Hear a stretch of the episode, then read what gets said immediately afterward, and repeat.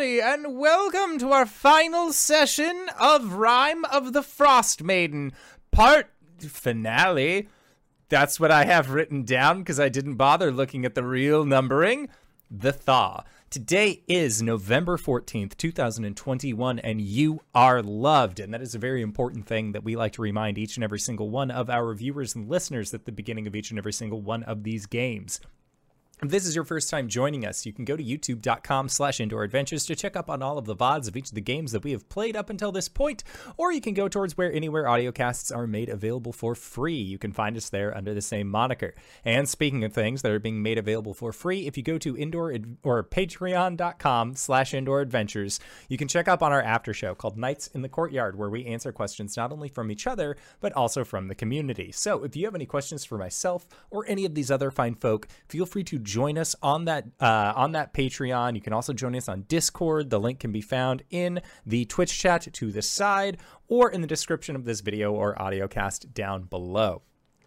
But let's say that you already support us on Patreon. You already support us on YouTube and Twitch and all of those other wonderful places, and trying to think to yourself, where can I go to help support this fantastic show even more? Guess what, buddy? I got your back. Quite literally, in fact, because if you go to indooradventure.redbubble.com, we got t-shirts, we got posters, we got mugs, we got crop tops, throw pillows, shower curtains, aprons, clocks, and we also have face masks. There it is. Haha, there's my tester unit. That's right, we have face masks with the symbol of Tiamat right upon them, designed by our very own Cyberwolf 1201, where all the proceeds of which end up going to help support Doctors Without Borders. So if you would like to help support a good cause or possibly help support the show, you can again go to indooradventure.redbubble.com. That is indooradventure, no S at the end, .redbubble.com. But that is it for my opening spiel. So, hey, Satan, who are you playing today? Hi, everyone. My name is Satan. I go by she, they pronouns. And today, for the last time in the foreseeable future, I will be playing Corey, my Goliath Eldritch Knight fighter. They also use she, they pronouns. Oh, hi, it's me, Liz Mack, and tonight, for the last time, I will be playing our sweet fiend, rock gnome cleric, Lydia. We both use she, her pronouns. And I am the indoor adventurer, he, him, and until I can find another character to use these with, I am playing as Hart, the wood elf druid. We both use he, him. And I'm Wings, also known as Denae Keener. I'm your DM for tonight. I use she, her pronouns. Let's get right back into it. If I remember correctly, Hart was in the middle of trying to give a Demilich a cookie. Mm-hmm. It didn't work so well. No, it did not. You just kind of put it in between his mandibles and it just sort of fell to the ground. This creature just sort of stares down at you with these bejeweled eyes. There's sort of a glassy shimmer that goes across those jewels as it just regards you, staring, watching.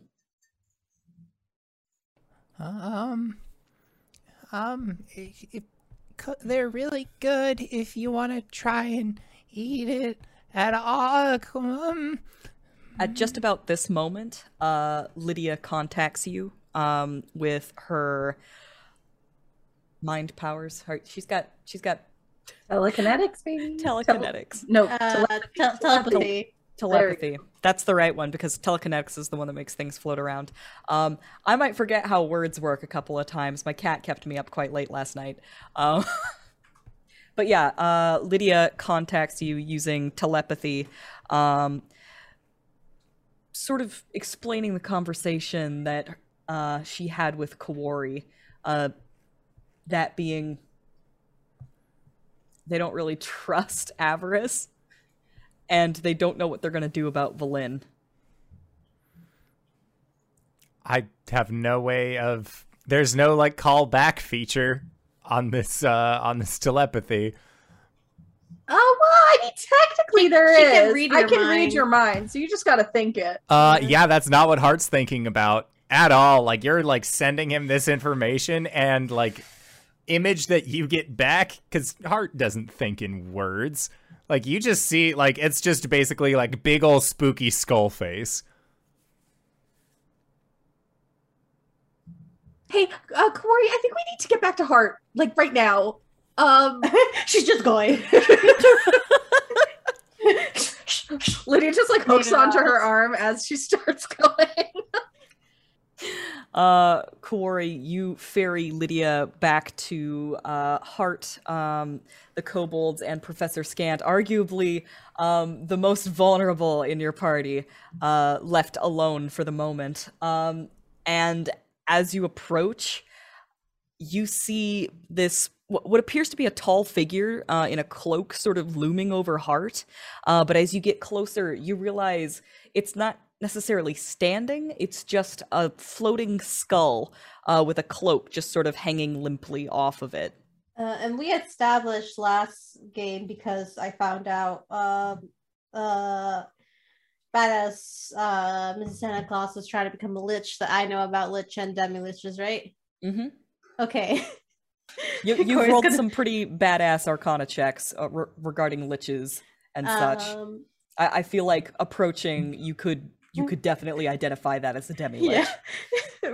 Corey, like, stops, like, maybe 20 feet away and just like, Hart?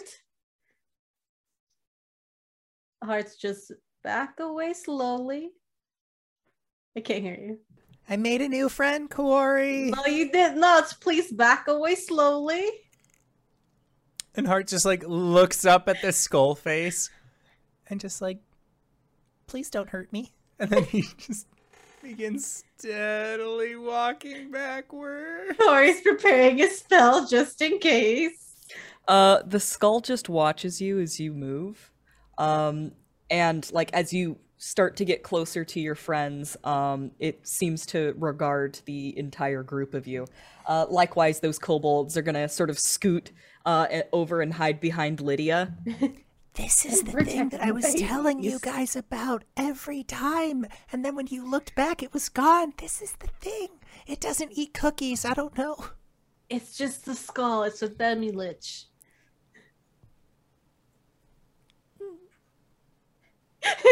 Corey's just putting the mom arm around Hart and pressing him against her side. As Hart gets closer to you guys, you see that there is a little bit of movement from behind this figure, and you watch as a couple of Nothics sort of crawl over to sort of flank it, looking nervously from it to you and back again.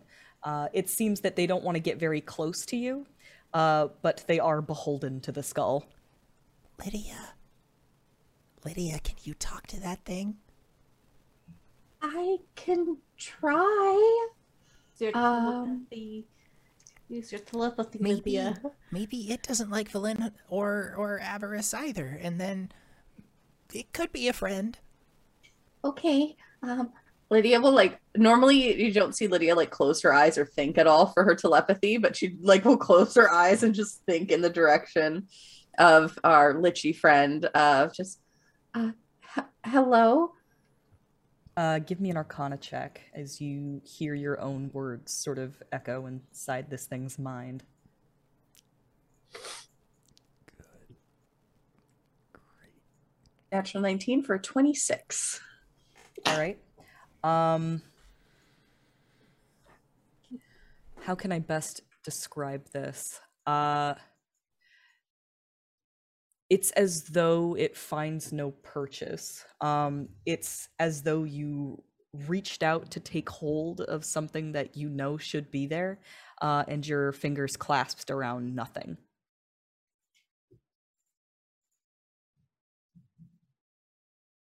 I don't think he's gonna be able, you're gonna be able to respond to me. It's like talking to air. Okay. This is not good. I think that we just need to, at this point, ask fight or flight. we're going to move away slowly. I don't care. Valin said not to leave. I am leaving. You just see sort of Lydia, like, grab some like rope from her pack, and she's just very quickly tying the kobolds to her so that she can walk very quickly and they stay close. Mm-hmm. And as you are beginning to interact with this creature, Kawori is fully aware of what a Demilich is and what sort of threat it poses. Mm-hmm. In order for you to, as a player, to understand what kind of threat that is, I'm going to give you some meta knowledge here. Oh, please, yes. This thing has a CR of 18.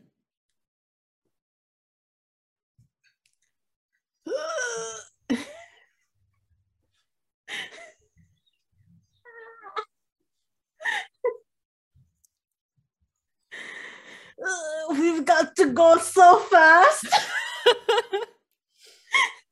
All right. Corey's gonna put herself between the Demilich and her friends and just kind of scatter them behind her so they start moving, and she's just gonna move back slowly with like a tentative like spell in her hands as she moves away.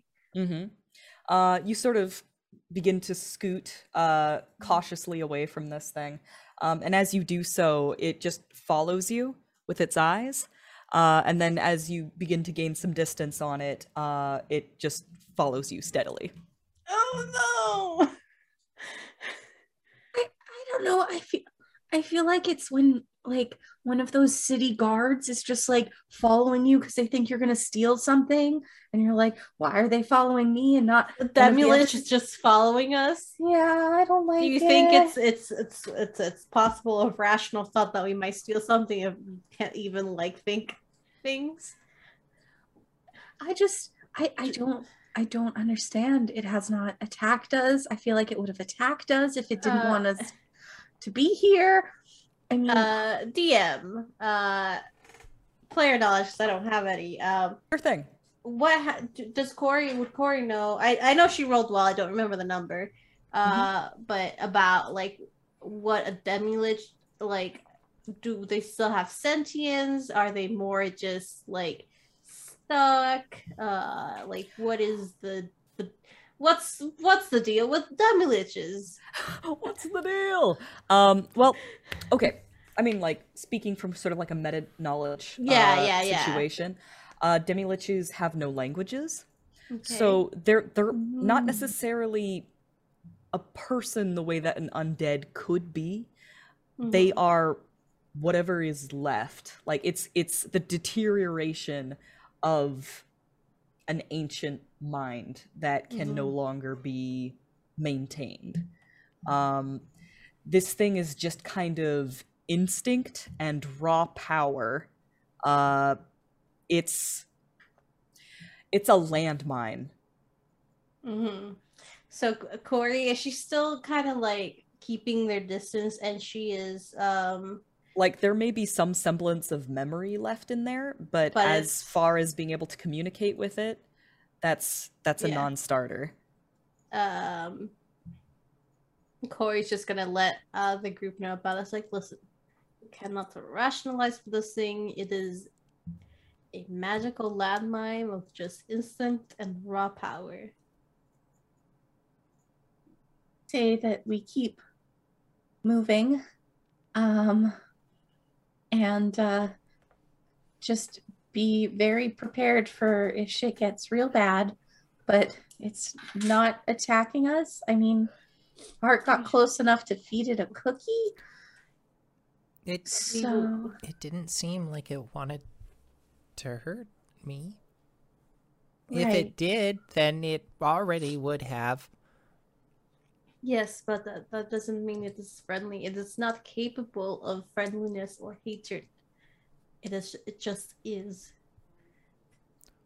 Like a shadow of someone who used to be there. Exactly. The Demilich is a failed lich. So, knowing what it takes, or the general makeup of what it takes to become a lich, this person probably wasn't that great of a person when they were alive. Mm. Or at least they were driven to such things because of everything. Okay, 2 questions then. If we're leaving, where are we going to? And do we tell Hot Tiefling there is a Demilich behind us? I mean, she's not asking and she's not here. She flew away before the Lich showed up. Yeah, that's what I'm saying. So do we, like, heads up? Okay, we just start walking. It's our own little secret. Well, we have to get to Valin, right? Yeah, we said we would wait for her, but then now this Demilich kind of showed up. Point of contention, DM, just because it's been a while. Feel free to ask any questions. I will answer to the best of my ability. Where was Badass Mrs. Santa Claus off to again? Badass Mrs. Claus walked off to get you guys some corpse ash, which is required for the ritual. Right, okay. We could probably just kind of circle back to where we were. Corey, like, what are the chances that she just... We have all of the pieces that the ritual requires. What if she just bounced? I mean, I don't see why she would be so adamant about... Well, I can see why, yeah, okay. Yeah, well, we still don't have ash. We need ash.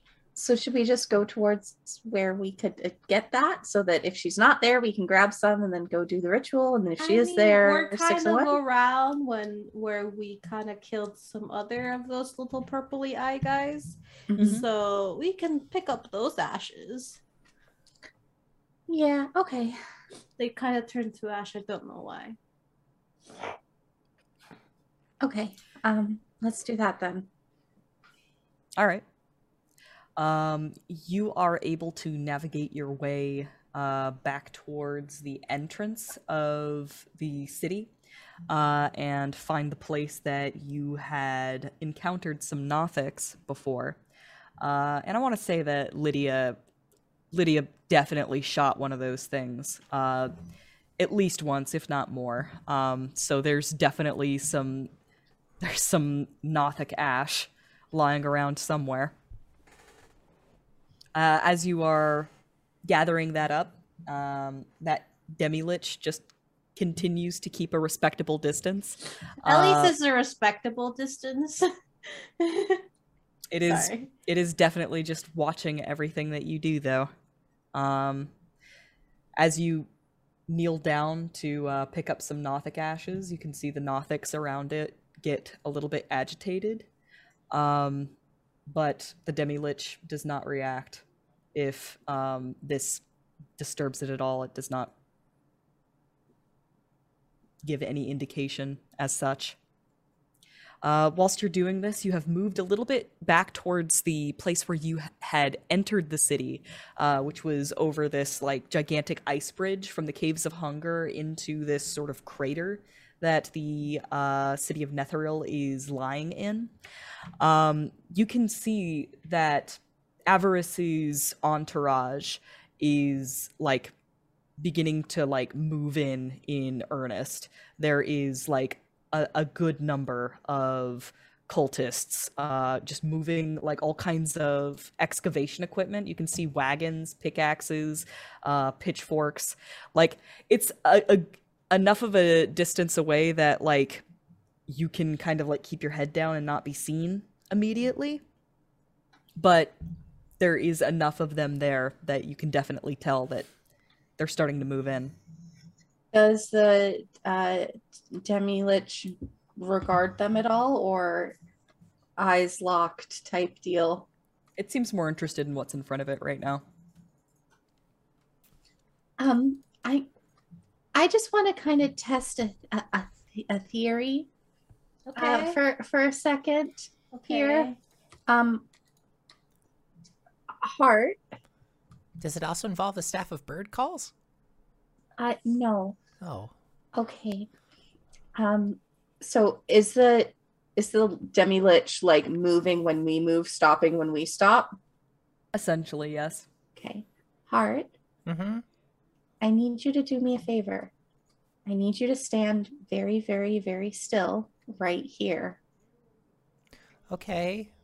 Just trust me, I promise. I do. Okay. Kawori, follow my lead on this one.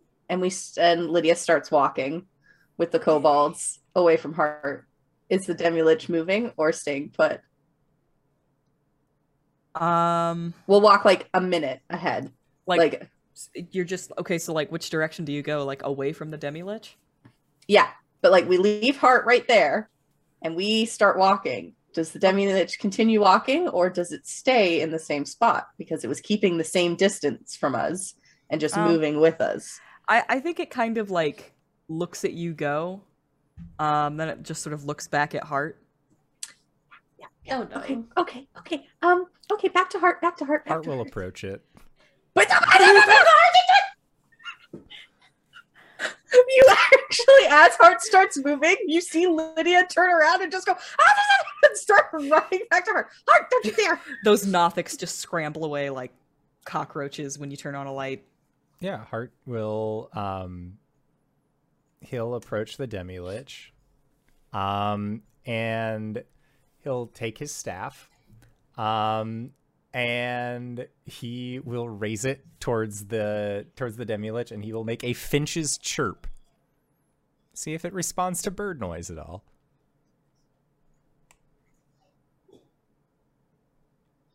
I think it looks at the staff for a second, and then it looks back at you.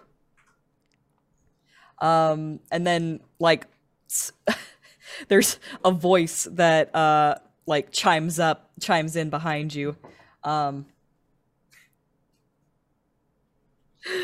Hold on.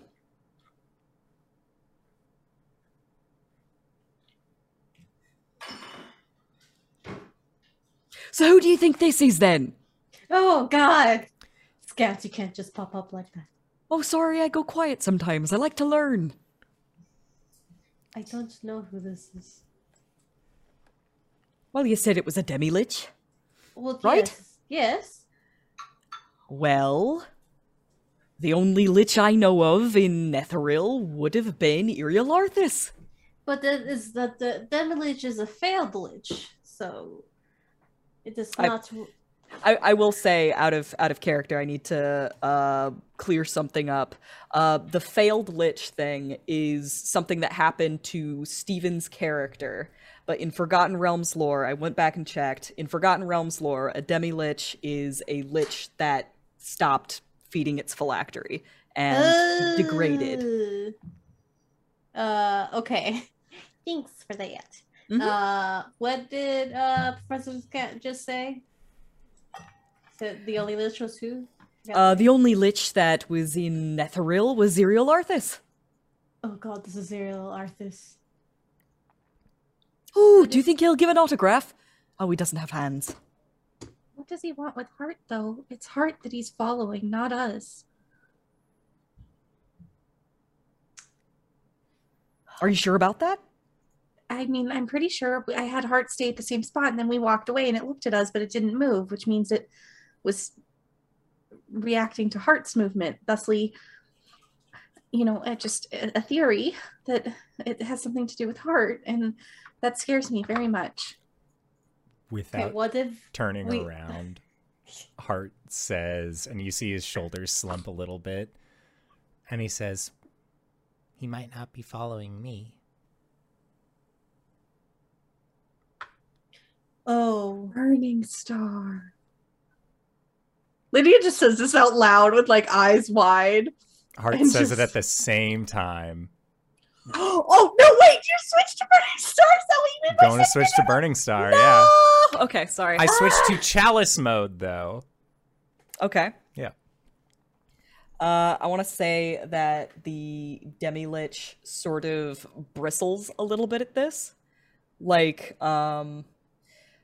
you know that like glitch effect that you talk about with the Raven Queen? Yeah. Where there's like a graphical stutter. Yeah, exactly. I feel like that's what happens with the Demilich. It gets a little bit agitated at that, and it like sort of like it doesn't move backwards. It never moves backwards. It just sort of like straightens and like, you know, like alert. And then like I think that the two of you just stare at each other. Yep. For a moment, and it's like when two dogs meet, and like, you know, you feel like there's like, this was a bad idea, these guys should not be looking at each other right now, and then nothing happens, but that energy does not it does not relax.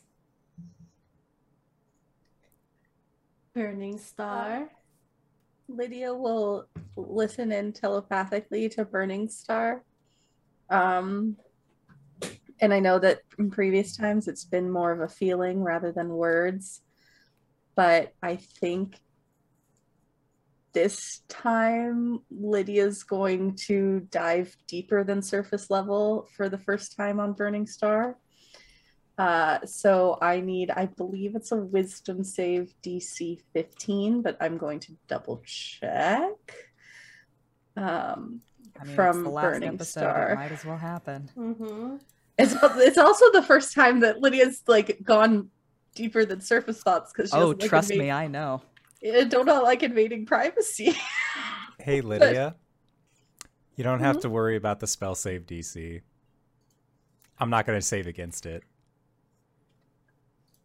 Cool, cool. Come on in. Water's fine. Don't scare her off. How much you mean? I'm just a sweet little boy, got antlers and stuff. Oh my god. I do not like this vibe I'm getting from indoor right now. I'm just a sweet little man's. All right, go ahead, make a wisdom save. No, I was choosing to fail. No, I'm not talking to you. Oh. Oh no. Oh no, this is a pity. Oh, I have very good wisdom save. Okay.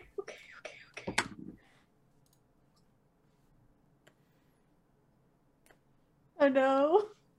That's a nat one, baby. That's a literal nat one. For a total of 9.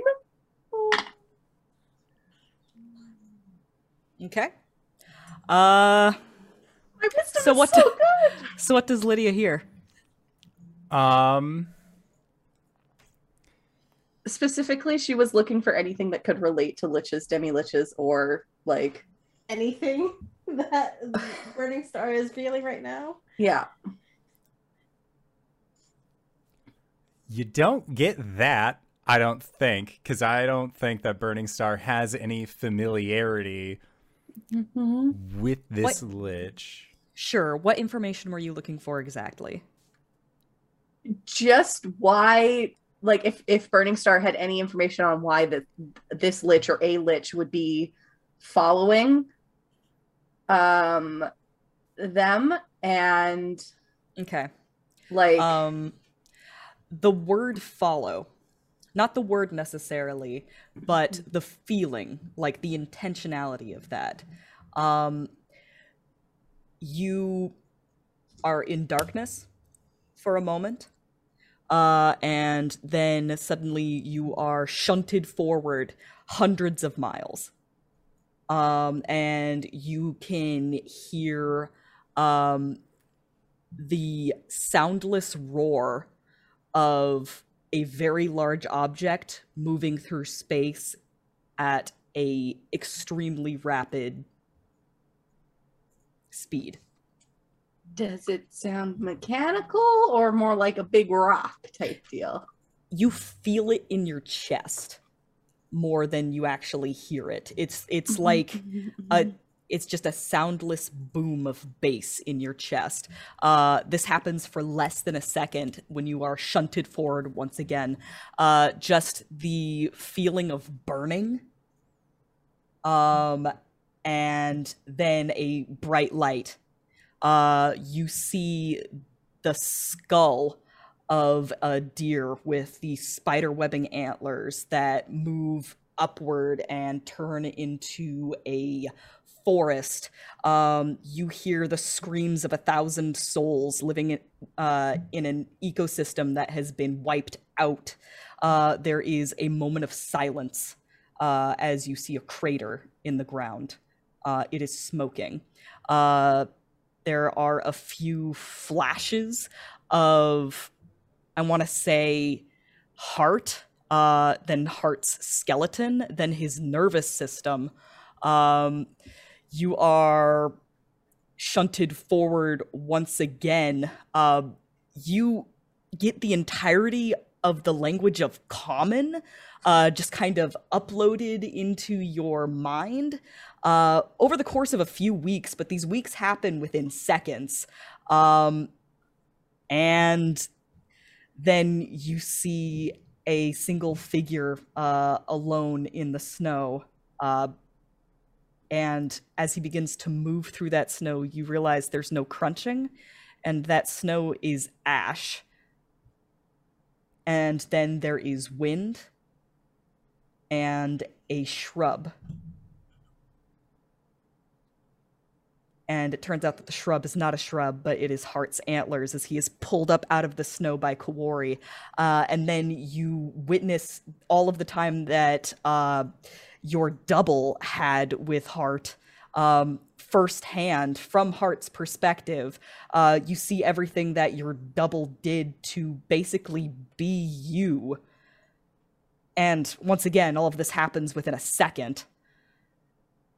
And then fast forward to that doppelganger melting in the streets of East Haven. This happens for a little bit longer than you would like. And then fast forward once more, you witness all of the time that you've had together personally with Hart right up until this moment. And then boom, you're here. And at that boom, I feel like Burning Star's head just sort of like tilts over towards you, and you just see like the meteor burning eye from one side, and then head just sort of tilts back to look at this Demilich. For about 6 seconds, Lydia's eyes rolled back into her head, and she started bleeding from the nose. A core is going directly to her. I'm just holding her. Lydia passes out. Lydia goes limp in Corey's arms. 100%. Just like, yeah, it's gonna take a hot 30 seconds for her to come back around from that. No, Corey definitely cries. Like, it's very worried. Which, like, Lydia, come on. Just a gentle kind of tapping to the face. And just making sure she's breathing and that her heart's still beating. Corey's freaking out. Give me a medicine check. My plan. One second, let me get rid of the seashells on my dice rolling tray. Don't ask me why. Medicine. Okay, that's definitely a +1.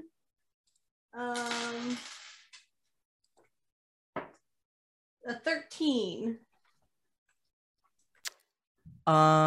She's probably gonna be okay, but she's showing signs of a concussion. Ah, oh, shit. Okay. Corey probably knows how to take care of that. I personally don't. I'm gonna Google real quick. I think that, like, within a few minutes, like, Lydia start, like, within a few seconds, like 30 to 45 seconds, Lydia starts, like, she's no longer dead weight in your arms. You can feel her sort of slowly return to consciousness and wipe the blood from under her nose. Yeah. She's Corey's kind of putting, like, she understands that her hand's pretty cold, but she's putting a cold hand to her forehead. And just cradling Lydia. She wakes up. You just see icy eyes looking down at you, very worried. Some tears in there. I'm okay. I think I'm okay. Don't move quickly. You have a concussion. Yeah, here's the thing. I know that I've had my telepathy for a hot minute here, but I never wanted to pry into you or Hart, because it seems like a very much an invasion of privacy, and I don't like doing that. But I was trying to search Burning Star's mind for some connection or reason that this lich is drawn to them, and they just let me in. I saw everything, and I don't. Okay. I don't know how to process any of it. Calm down. Corey's gonna look to Burning Star. Are they still just in the staring match with the Demilich? Nose to nose hole. Yeah, just looking, sitting, waiting, wishing. Capiton.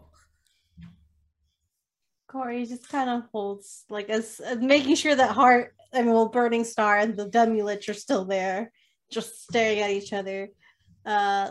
She's going to look to Lydia and kind of hold her face. It's like, just focus on me. Breathe. Focus on breathing, okay? We really have time for me to focus on breathing. Yes.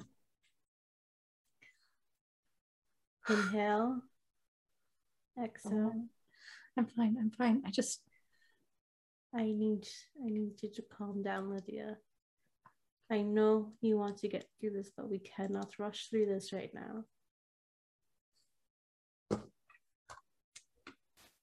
Lydia's going to close her eyes very briefly and go into sort of a contemplative state. So we did level up last session, which means that Lydia now has access to divine intervention. Okay.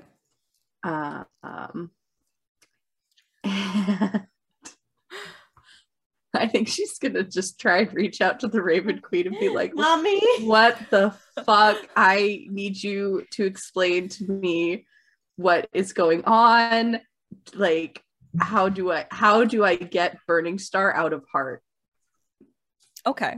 Is what she's sort of like asking. And all if right. That process is gonna kill Hart, since it's death related and thusly Raven Queenie.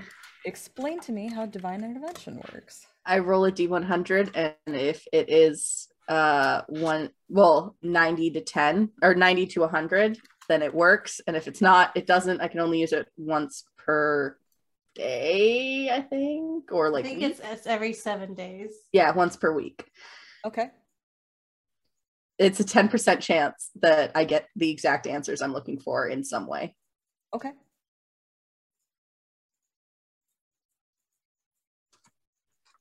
I'm just going to roll a D100. If you roll a number equal to or lower than your cleric level, your deity intervenes. So it's 1 to 10 I'm looking for, not 90 to 100. Gotcha. Cool. And I don't need motion control right now.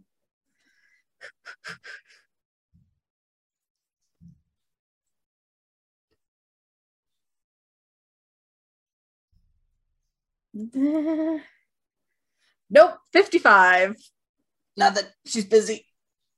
It was a long shot, but you know what? Lydia was just panicking, and I feel like in her panic for answers that she would genuinely reach out to the Raven Queen and be like, what the fuck? Please help. Okay. I want to say that as you reach out to the Raven Queen,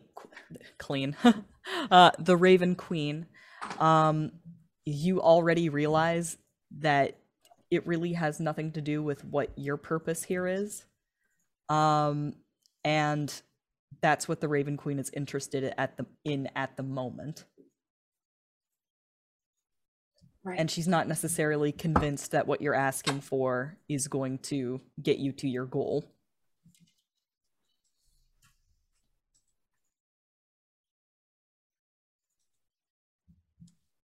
As you sort of inwardly reach out to your goddess, there is the sound of shouting and approaching workmen from further up the street,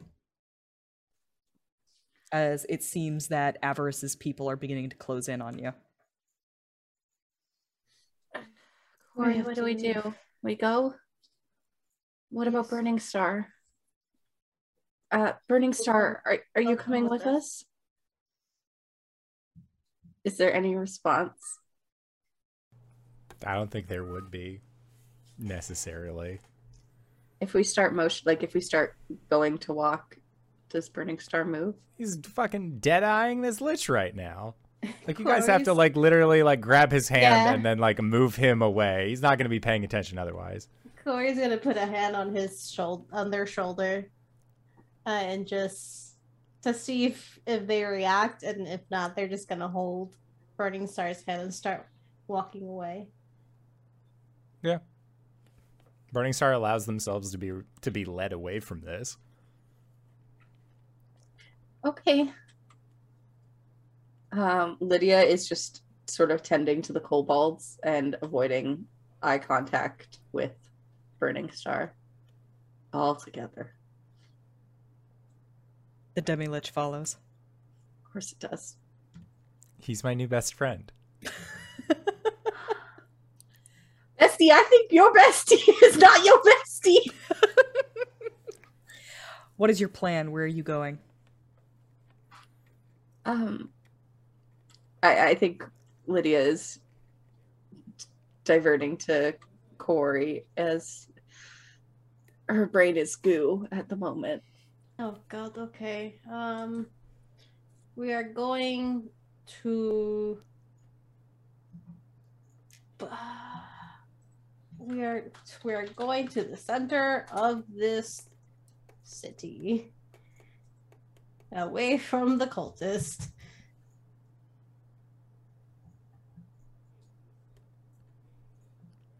All right. Or just looking at divine intervention. And evidently the cooldown only triggers if it actually succeeds. So technically you could just spam it. You could just spam it. Just 30 texts from Lydia. Why aren't you picking up? Are you up? What you doing? You up? Just look at your phone and it's text message from Lydia, Snapchat from Lydia, Facebook Messenger from Lydia, WhatsApp from Lydia. Oh, amazing. From Lydia. There's even a fucking, like, PayPal request that's, like, for $1, but it's the message that you're trying to send. All right. So where did you say you were going? To the center. To the center. That's okay. Where we have to go, right? Mm-hmm. Yes. That's where they're going. All right.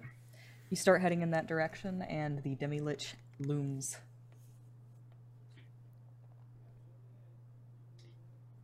Okay. We'll go to Are there any words exchanged as you head your way there? No. Actually, Corey's going to look to Lydia and say, "You're not doing the ritual." No, no, Corey, I'm fine. I'm worried about Hart. Ritual. You are not doing the ritual.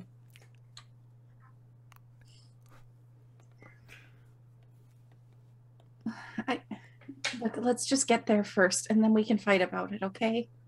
There is no fight. You're not doing it.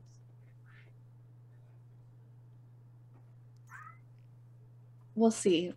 And, like, Lydia will just start walking away, like, and Corey does not usually get that, no pun intended, cold shoulder from Lydia, but she's just walking. Mm-hmm.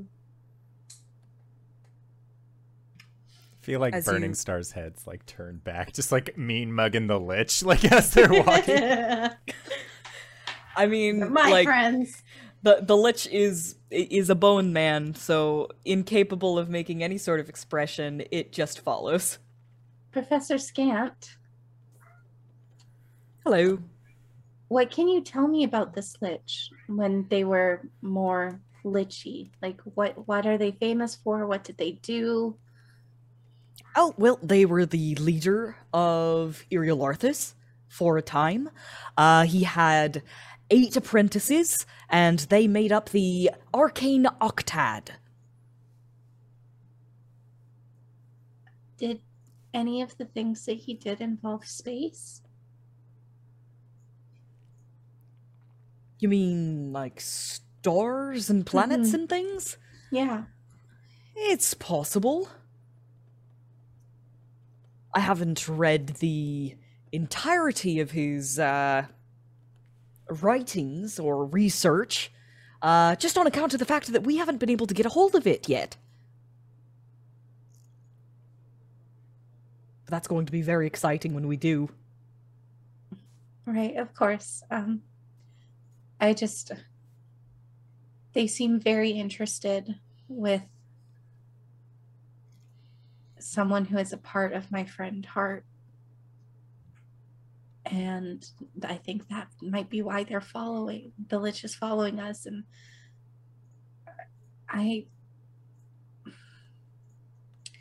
do you know when you read something that's really difficult to understand and sometimes you need to take time to process it before you understand exactly what it is you just read? Do you ever have that feeling? Yes. Right. So I'm just trying to process that information, and sometimes having other information makes that a little easier, like puzzle pieces being fit together. I see. Well, I don't know if I actually understand that. Just on account of the fact that Professor Orb's, like, their knowledge works a little bit differently. Just in the sense that, well, I'm an expert in a number of things, but I'm kind of only an expert in those things. In everything else, you might consider me a moron. Well, I wouldn't do that. Maybe just a beginner student in other things. But I just thought I would check to see if there was anything related to the sky or stars that this Lich was particularly known for. Because maybe that's a tie to why they're so interested in Burning Star. Well, I do know that there was an observatory in Iriolarthus. It's entirely possible that he took up stargazing as a hobby. Would the observatory be in ruins here? It's possible. A lot of things got destroyed.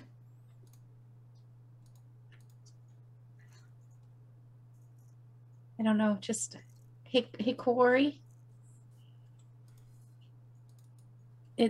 Yes. Did we see anything that would be like an observatory while we were gathering things? No, just the library.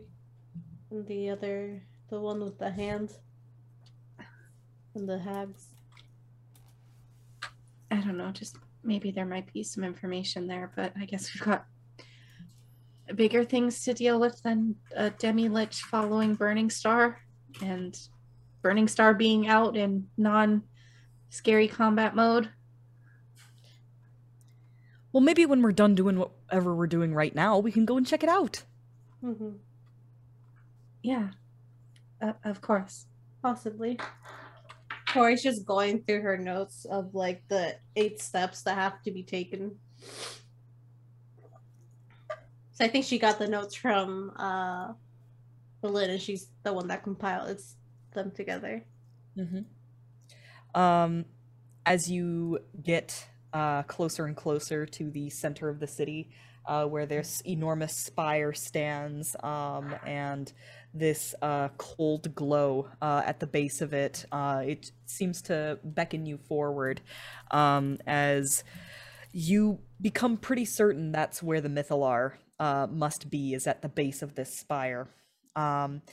You eventually come to a place that looks pretty prominent. It is essentially a courtyard, sort of just at the base of this spire. And when you stand under it, you can just see how absolutely immense it is, standing before you. And as you do get closer to the spire, you can see the dome that makes up the force field that bars your entry. Is there any sign of Valin anywhere? Make me a perception check. Oh boy, this went so well last time. Oh, not bad. 21. You see some footprints in the snow. It is a woman's sized footprints. They look pretty fresh. But the most damning evidence is the kobold footprints that seem to be trailing them. Are they going towards the force field? Or? I don't think that you can necessarily determine how long ago she was here, just that she was here.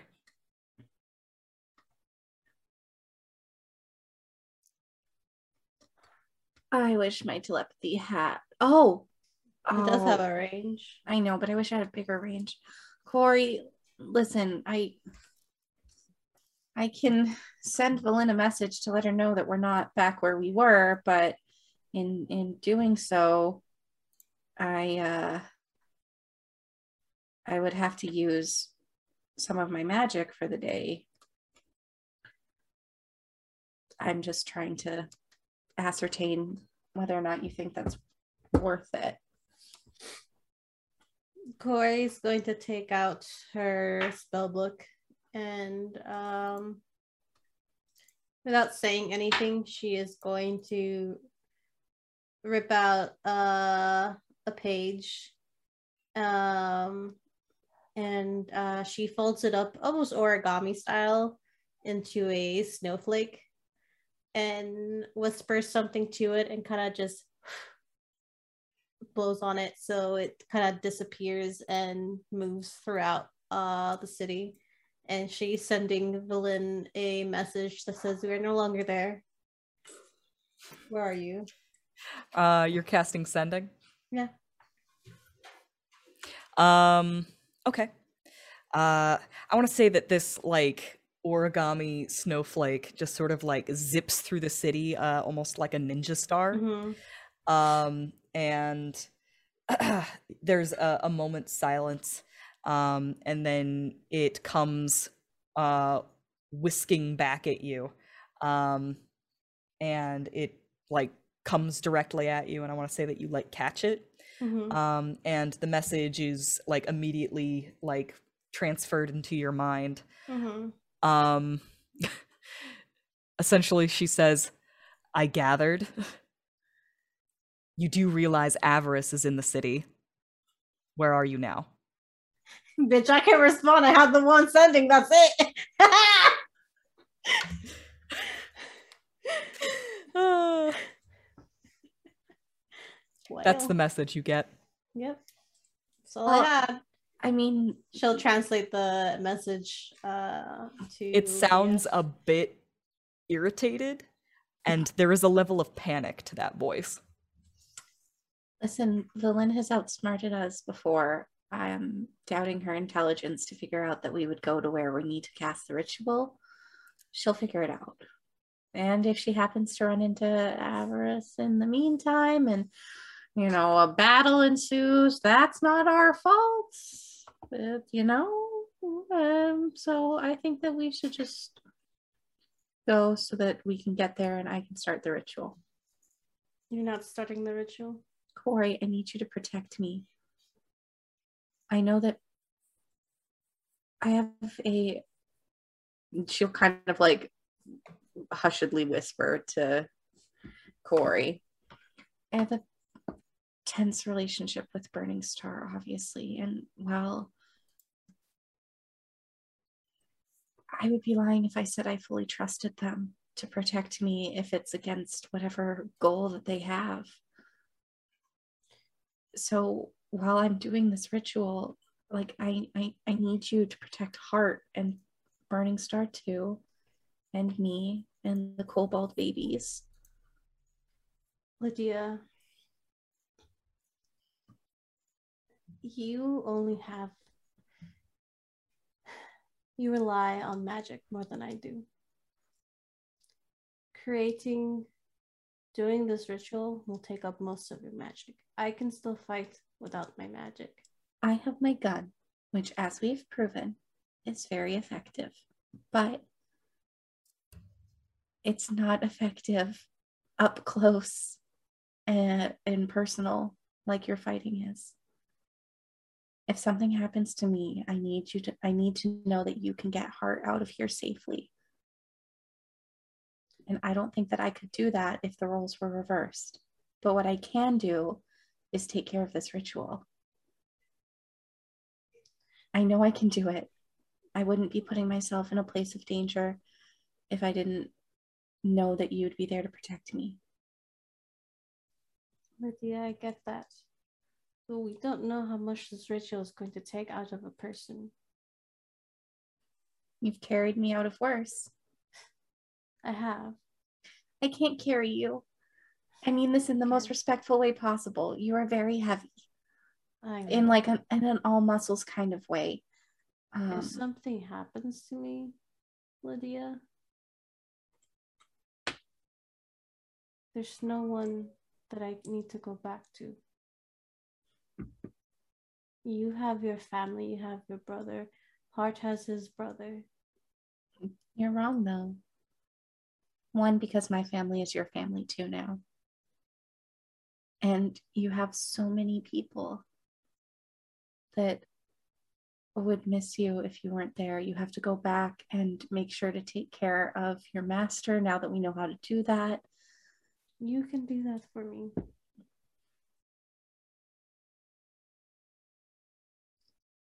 Listen, I know that a lot of the time you and I tend to depend on each other because it's a difficult situation with Hart and with Burning Star. And I can't even begin to approach that, but I love Hart with all of my heart, and I love you with all of my heart. And I care for Burning Star very much. I just don't trust their motives when something else is shiny and distracting. And by shiny and distracting, I mean undead and looming.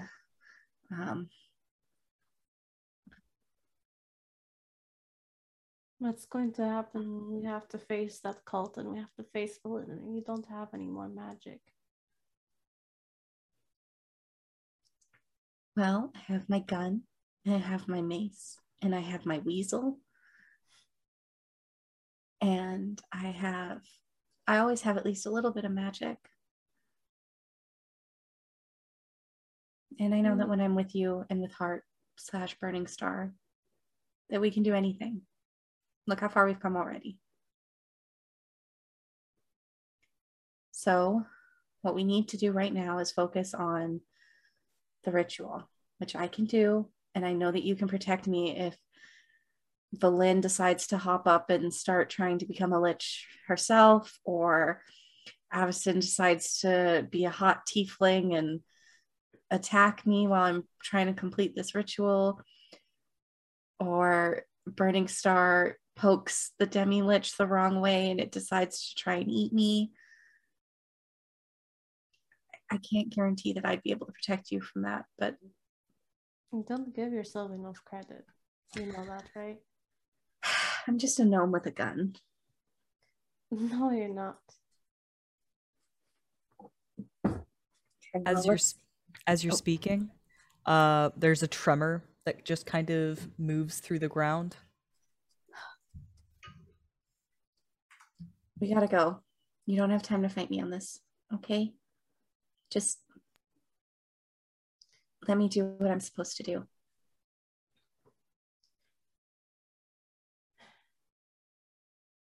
Protect me from them, not the ritual. Corey's going to stand back up. I'm assuming if we stopped for any significant amount of time, has Burning Star just walked back up face to face with the Demilich? Oh yeah. If you let go of his hand, yeah, he's definitely just like, zoop. Yeah. Like, sup? You want to fucking go? Throw hams? Like. Well, Burning Star has had to like go and like walk into a corner to do so, as the Lich is just sort of standing in a shadow of a building. Yeah, that's fine. Corey's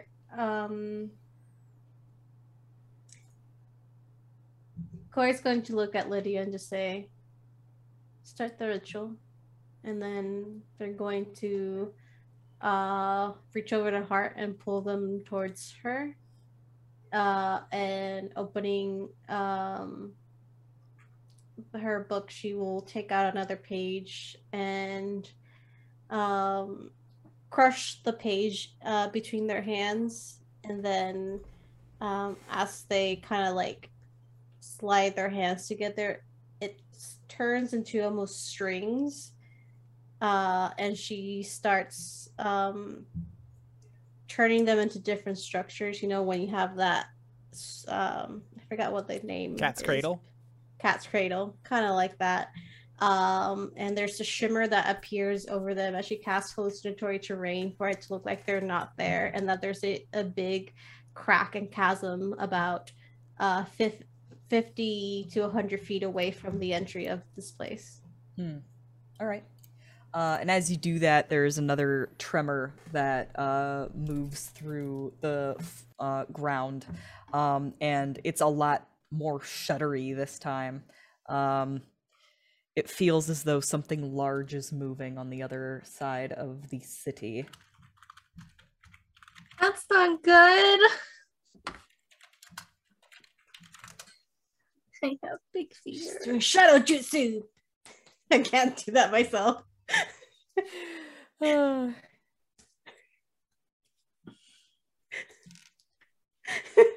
Cats in the it's no, like this. Killed Indoor. What's your spell save DC? For hallucinatory terrain. Yeah. Oh. Just out of curiosity. So against my spell save DC. 15. So I have to make an intelligence save, I believe, or is it just check? It's just a investigation check. Yeah, that's a check. That'll be relevant when it's relevant. I know. I know. I tried my best. Okay. So Lydia is going to do the ritual. Mm-hmm. Mm-hmm. All right.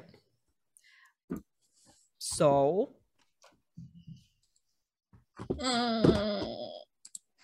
Let's review the ritual together, shall we? That sounds like fun. All right, well, first things first. Shield thy heart with a wand from the nether oak. Abjuration. Second, summon a flame in the palm of your hand. Conjuration. Third, a burnt palm loosens the tongue. Shed a secret about yourself for all to hear. I don't know which one that is. That we did not write down. Fourth, coax a secret from another. Enchantment. Fifth, quench the flame in thy palm with ice. Evocation. Sixth, hide thyself behind a mask. Illusion. Seventh, trace a circle with the ashes of the dead. Necromancy. And eighth, stand firm in thy circle of death and consume poison. Transmutation. You know what? That would be divination. That is the only one missing. Yeah. Thank you, Levi. Thank you. Hell yeah. God, we can always count on Levi. So, Lydia stands in the center of the courtyard and begins the ritual. The first instruction is to first shield thy heart with a wand from the nether oak. What does Lydia do? Lydia will stand there, and just before she does, she gives each one of the kobolds a little kiss on the top of the forehead. Mm-hmm. We have Bait and Trout with us currently. Okay. And then she also hands each of them little throwing knives from her pack so that they are armed. All right. And be careful with these, please. Do not to use on each other, only if enemies attack us. They like look at each other and then nod feverishly at you. Fervently. And then she will just go and hug Corey's leg. Just for a second. Or he's gonna pick her up and just give her a big bear hug. And then kiss on the top of her head. Lydia walks up to Burning Star, opens the palm of their hand, puts a cookie in it, and then walks to where she's doing the ritual, and using the wand, she will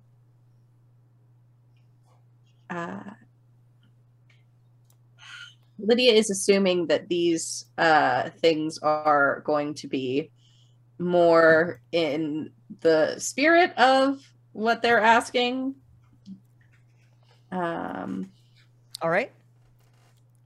So you... But I would cast, through the wand, cast Spare the Dying on myself. Okay. You... If that would work, I don't know. You take out that wand, and you can feel the hum of magic, almost as though you had, like, struck a tuning fork. Though you have not made any, like, move to actually cast Spare the Dying yet, you can feel that humming. And as you pull out the wand and just sort of hold it out in front of you, get ready to cast that, there is a light in your periphery, and looking up you can see that there are a pair of eyes just sort of glowing green. And for a moment, you know, there's like that predatory, like, huh! You know, but like you realize that it's actually a statue whose eyes have lit up. Green should be good, right? Sure, just green. Continue, you got this. Okay. Summon a flame in the palm of your hand and lit. So Lydia has sacred flame, which is normally a ranged thing, but what she'll do is she'll hold her hands apart and sort of pass the flame back and forth, because it's a little different than burning hands. Okay. A second pair of eyes lights up on the other side of you, as it seems that these statues are literally just appearing out of thin air.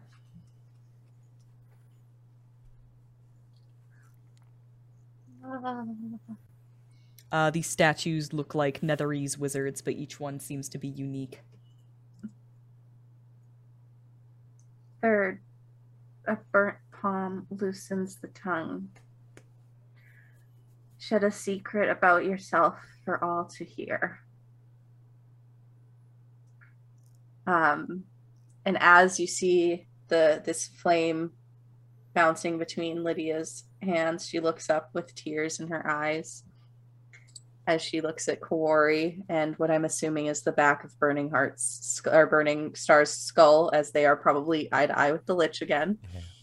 Mm-hmm. And just says, I died that day.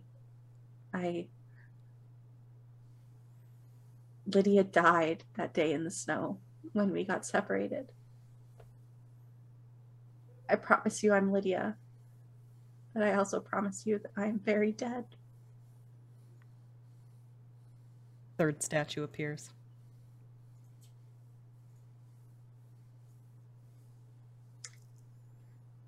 Corey, Burning Star's a little busy right now, so I'm gonna need a secret from you, please, for this next one.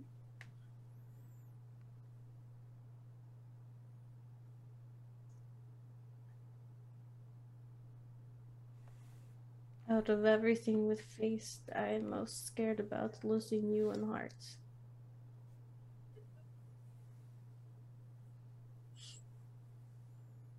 A fourth statue appears.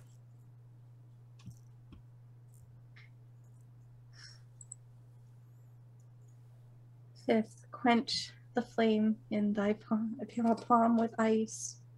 As you say that, there is another shudder. Much closer than before. And Kawori, you can see an entire building just begin to slide out of view. And as it descends beyond the building line, like there are a few buildings between you and this other building, it just sort of soundlessly falls. And then there is a loud crashing noise as there are reverberations through the ground. And you can feel the entire city just sort of rock in its moorings as it falls. Lydia, I need you to hurry up. Yeah. Grab some snow, put it on your palm. I was just going to say I don't have any ice, so she will, like, slam her palms into the ice on the ground. A fifth statue appears. 6, hide thyself behind a mask, and Lydia will, I'm just making sure that I actually went through and clicked prepare on this because I knew what I was going to have to do. Crap,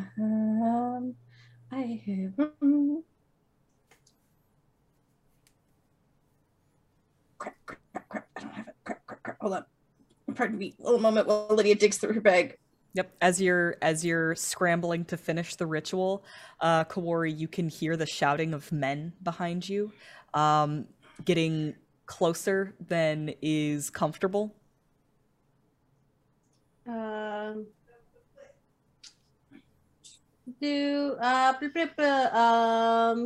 is going to... Do we know if this has to be by one person?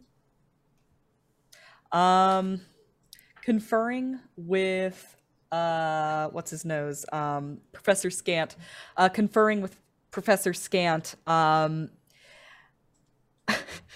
I think that you come to the conclusion that somebody else could step in. No, I got it, Corey. I remembered what I was going to do. And then you see Lydia vanish as I cast greater invisibility upon myself. A 6th statue appears. And as Lydia disappears, there's the sound of approaching footsteps and the blast of magic. You can hear rubble as something, as evidently like some like magic bolt of some sort is just like missing its target and hitting, hitting buildings. Around the corner comes Valin, who, I'll roll one more time to see if she actually catches this. Oh yeah, okay, she figures this out. Sees past this hallucinatory terrain on account of the fact that she has been here before. Mm-hmm. And this definitely wasn't here before.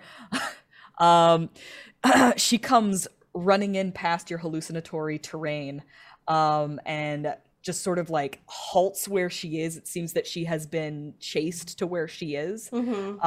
And she hisses at you, Kawori. Of course you're here. Where else would we be, Valin?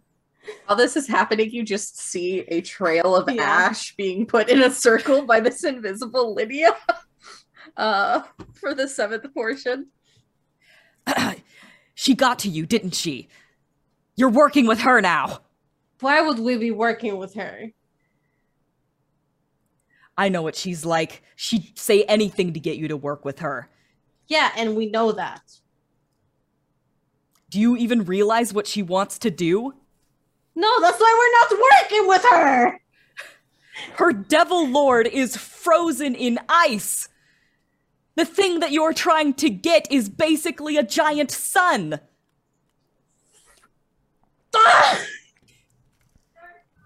There is another drink rumble. The alcohol, Lydia! There's another rumble behind you as the like you see like a piece of the building like directly behind you shear off and begin to fall. Lydia grabs the flask from her pouch and just starts chugging. Burning Star, you only have to drink once. The Demilich is not reacting well to the building beginning to fall down around it. You see it turn around and begin to do that shudder again. And Lydia, as the bottle meets your lips, you are all met with an ear-piercing shriek as the Demilich goes off. And I think that's where we're going to go on our break. Oh, good. This is great. Look what happens when we drink in tunnels. You learn your lesson, maybe. But we are going to try and be back in 5 to 10 minutes. Don't go no place unless it's to grab a food, grab a drink, grab a friend, or possibly go to indooradventure.redbubble.com. Pick yourself up something nice somebody did already during the show. Thank you, Anonymous. I think you bought a shirt. Thank you. And we'll see you guys shortly. All right, everybody. See you soon. And we're back. Hello everybody and welcome to the second half of our finale of Rime of the Frostmaiden. I would like to say first and foremost, LB Hack'em Up, thank you so much for the raid. I hope that your soon to be heroes game, your masks game, is going well. As we were told on the break by our lovely TM, X is about to give it to us. So Denae, take us away. Well, when we last left off, that Demilich got awfully agitated about this building beginning to fall down behind him. Valin has showed up, pursued by something, and Lydia was just about to finish the ritual, and the Demilich let out a scream. Everybody give me a Constitution saving throw. Oh, we're getting right into it, right into it. Oh, heck yeah. Oh, hecky. 46! Holy shit, okay. I rolled an 18.5 plus 8. Constitution? Right. 17. Yes, okay. Hold on.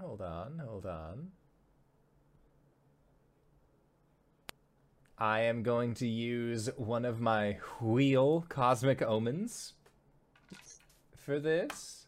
Oh, that's very good. Okay. Also a 17. Cool. So the bad thing does not happen to you.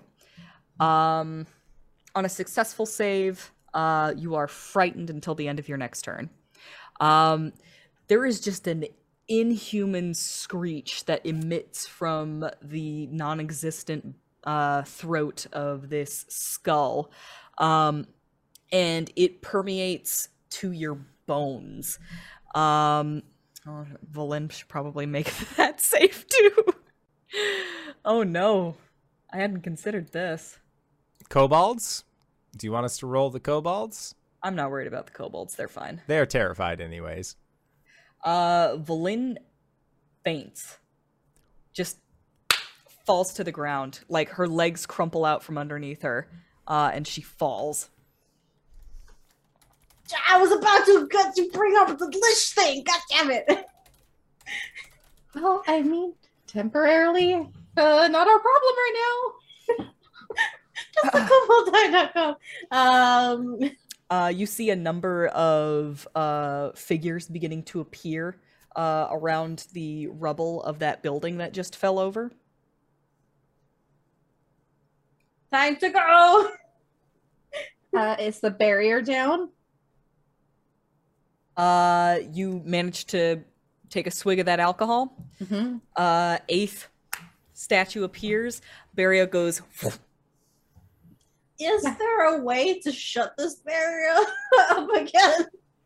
Damn, that's a good question.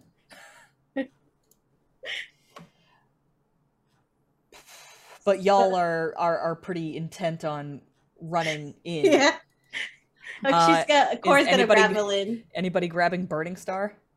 Oh yeah. Corey's grabbing Valin and Burning Star. Why are we breaking Valin? Because the kobolds are only gonna follow her. No, they will follow me.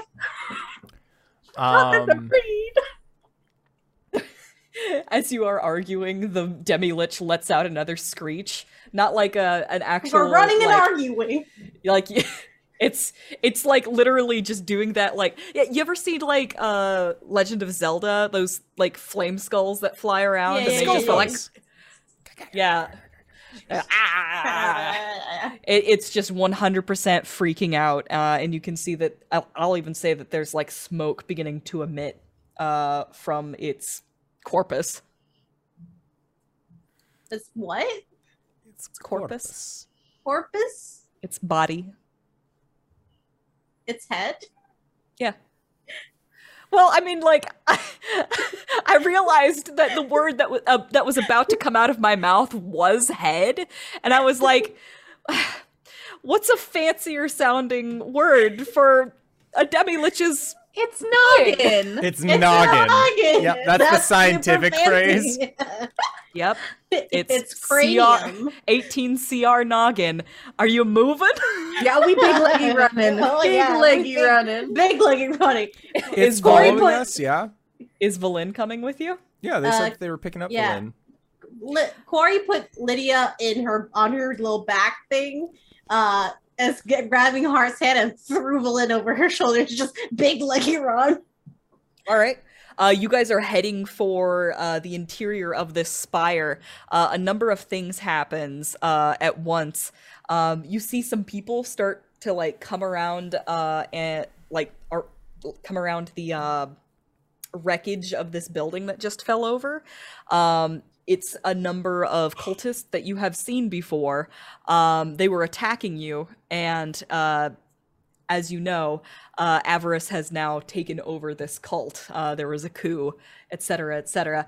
They like you start to see these guys coming around the corner, and they're like pointing at you, and then they're all like, "Forget them! Look at that!" And they're like pointing at the Demilich, and they're all starting to like realize what's going on. And then you see Avarice appear around the corner, just sort of like quickly assess what's going on here. And she points in your direction and says, "Don't let them get away." And you see two gargoyles take wing behind her and start making a beeline for you. So you're running for the interior of the spire. These gargoyles are quickly gaining because of their flight speed when suddenly a shadow falls over you and you hear grinding metal as... that golem that you saw before just like jumps down off of the spire and just absolutely like flat palmed smacks those gargoyles out of the sky and directly into the ground. And he turns around and you can see like there's this empty head where the golem's head should be, and you see like the little cowboy hat like poke up briefly, and he throws an amulet at you, Kawori, and he says, "Get this to Roberta, she'll know what to do," and then he turns around and like takes a swing at a cultist that's running at him. Fuck yeah, Design! It puts it in her inner pocket. Food pocket. That Demilich screeches again, and you can see a number of cultists fall. And then you are within the spire. There is the sound of clamor happening out there.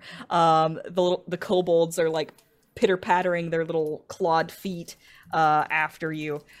You find yourself in a... It's cathedral-esque. Like, the ceilings are high. There are these vaulted arches that you've come to recognize as Netherese construction. And Professor Skant is absolutely losing his mind over what he's looking at. It appears that you can actually, like, see... let's see, how can I best describe this? The path before you ends with this sort of like tall frosted glass, just like wall that like has these tall iron bars that sort of like make up multiple panels. And the path continues to your right and sort of curves to the left. So like as you come forward, you can see beyond the frosted glass, there's this enormous bright light that seems to be deeper within the spire. Big leggy run. We're going, we're going. You keep on running. Oh Lord, they're coming. You keep on running into the building, and as you run, the turn keeps on going left, and you begin to realize that like you're just running forward and slightly to the left, and that turn begins to grow tighter as you come to realize that you are running in a spiral, essentially into the center of the spire. And just before the spiral sort of like turns in on itself, on your right there is a room that sort of opens up, and like you can see that there is like desks and bookshelves, and it's all kind of in disarray. You run right past it, and Professor Skant just stops dead, and he goes, "Oh!" and like zooms in there. Excited Professor Orp noises. Professor Skant, we don't have time. But there's just, and I just wanted to. Professor Skant, please. After Corey's gonna go in, put like however many books she can into that bag. It's like, you can read them after. You like, so you take like a scoop of like books and scrolls and things and throw them into your bag and say, you can read after. Yeah. And then start running again. Yeah. Well, that's going to be fun to look at later. Okay. You continue to run in this spiral as it goes inward. It has a very like, imagine if, have you guys ever seen a cross section of a nautilus shell? Yes, it's like that's essentially like if you that's essentially the kind of map that you're looking at. So imagine if you were inside a nautilus shell and it was also kind of a house of mirrors. I don't like it. Cool. And also kind of a cathedral, like all of those things at once. I love that. I hate it. It's very. Oh, I don't know. Who's the guy that did all of the artwork for Alien? Geiger. Yeah, it's very Geiger. Anyway, so you continue to run through this spiral, and as you do so, the clamor that's happening outside, it does not cease, but it grows more muffled. And would you slow down at all during this run, or like it's just full on sprint the entire way? I would say feel like at some point she would slow down to kind of catch her bearings and see where they're running into to make sure she doesn't just ran smack first into a fucking sun. Sure thing. Yeah, as you're moving, I imagine that you eventually like come to like just sort of a swift walk.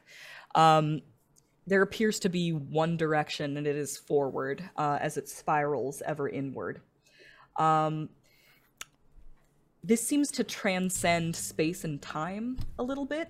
Like it doesn't necessarily like the space that you're moving through doesn't feel like it makes sense.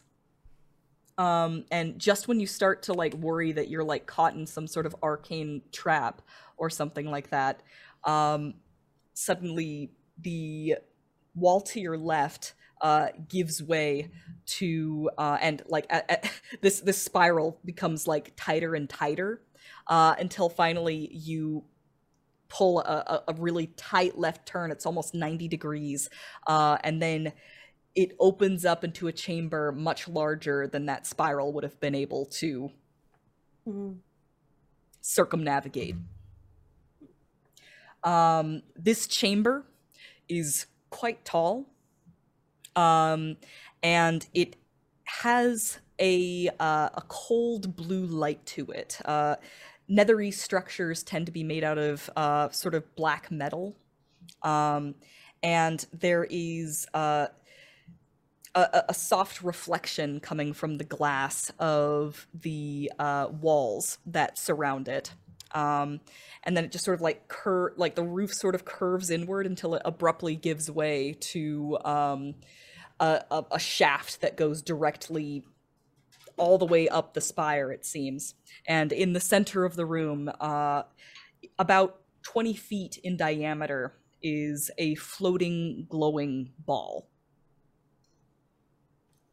How the fuck are we supposed to grab this? How big is the ball? It's big, 20 feet in diameter. About 20 feet in diameter. I can fly up there, but I can't lift that. Is there any sort of inscriptions or plaques, or any sort of instruction manual on this thing? Oh, that's a good question. Go ahead and give me an investigation check. Did the Demilich follow us this whole way? The Demilich stayed outside to engage in the immediate threat. I told you he was a friend. Non-natural 20. Sure. That time bomb was your friend. Yeah. Yeah. Wouldn't be the first time. Non-natural 20. Yes. 17 + 3. Holy shit. All right. Fuck.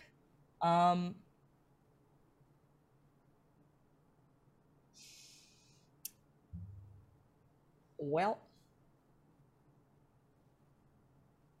what are you doing exactly? They are investigating the room, seeing if there's any inscriptions or any sort of mechanism that control this orb. Okay.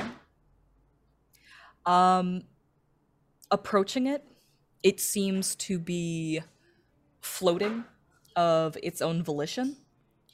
As soon as you walk in, Professor Skant, like, I assume that Professor Skant was, like, slowly floating after you. So, like, a few moments after you enter the room, Professor Skant finally, like, comes in after you and immediately just starts, like, shouting adjectives about how fantastic this looks before he's able to, like, articulate enough how cool it is to be in the presence of the Ythryn Mythallar. Would you happen to know how to downsize it and carry it? Make it pocket-sized.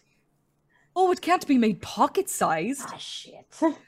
But those who are attuned to it, they were able to move it around at will. How do you attune to it? That's a good question.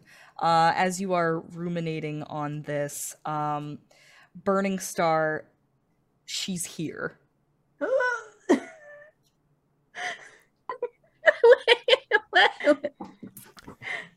And I know where.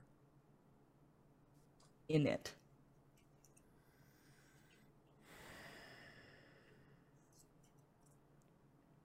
I think Burning Star will go up to it and just like extend, like hand raised up, and you can see that as they do, like cookie bits fall out of the hand, and they just like extend their hand out, and Burning Star will attempt to begin the attunement process. All right.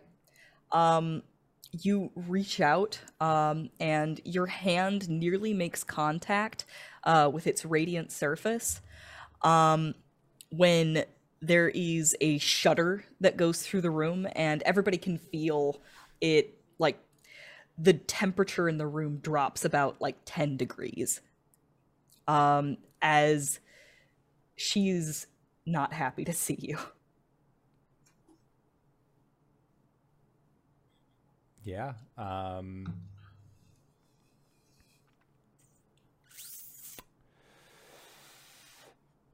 In fact, I'm going to say that there's like a, I don't know how to describe it other than like a force push. Like there is like a concussive burst that comes from it. That like sort of skidding. Like, yeah, like just, and as you like recover from that, and like Professor Skant literally just like smacks into a wall and falls down. Just tin can noise, just clang, bonk. As you're recovering from that, there's kind of a shuffling sound of earth moving on the other side of the Mythallar. If I look around it, what do I see? You can see earth and stone moving. This entire place is pretty much wrecked to shit, just like everything in Ythryn. But you can see like cobbles and tiles beginning to move. There is a thrust from underneath the ground. And you can see like the surface begins to sort of buckle and make way for something underneath it. And then there's like a moment of silence. And then there is another thrust as something begins to crawl its way out of the ground. What does it look like? In the meantime, Corey's just reaching her hand to the sun. So, it has been several weeks since I described this thing before, and I would not fault you for forgetting about it. But there was something that appeared to be a statue when you first entered Ythryn proper. It was strange looking. It did not seem to have a face. Like, you thought maybe at the time that somebody had chiseled the face off of it, but as you lay eyes on this particular creature, you realize that it was not fashioned with a face to begin with. This thing is about 20 feet tall as it begins to pull itself up out of the ground.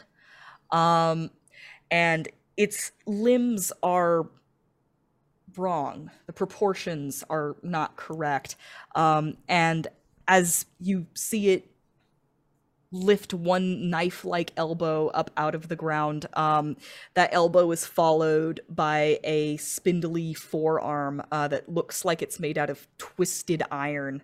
And that forearm is followed by a fist that is equally gnarled, that is holding onto a long, thin hammer that seems to be made out of the same material as its skin. And it yanks a foot up out of the ground, and as it does so... So, imagine a potato. Okay. Go on. Now imagine that you have sliced through it with a dull knife and haven't quite gotten through all of it. And then like take the top of that potato and kind of like pull it up a little bit. Mm-hmm. That's what this thing's torso does. And inside that torso is rows and rows of teeth. I love this. I can only get so aroused on stream. It's time for some initiative. Do you have a picture of this thing? Kawori, you have advantage on your initiative from Vigilant Blessing from Lydia. Okay. As this thing lifts itself up out of the ground, the Mythallar itself seems to dim. And the light becomes much bluer and colder, and just sort of like spotlights of light begin to sort of circle out of it in sort of like random arrays, and one spotlight sort of lands on the creature, and the creature just sort of turns its body towards that spotlight, seems to regard it, and then turns itself towards you guys. What was that initiative? 12 for Corey.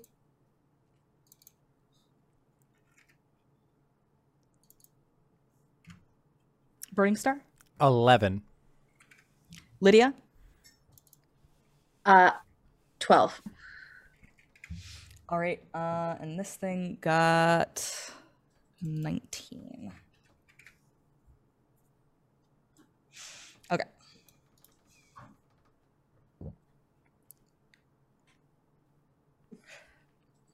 Oh, it's been so long. How do I sort this again? If it's on Google Sheets, it's on the very last menu that's sort by other options or other cell options. Sort range. There we go. Yeah. Okay.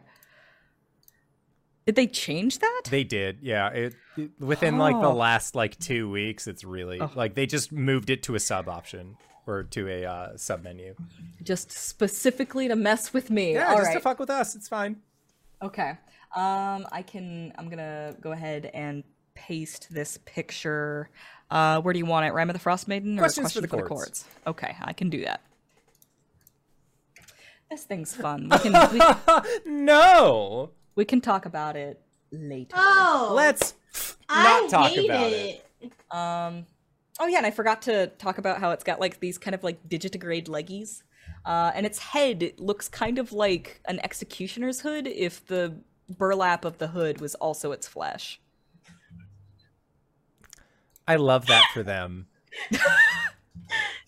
It's not the wind they think it is. It's not.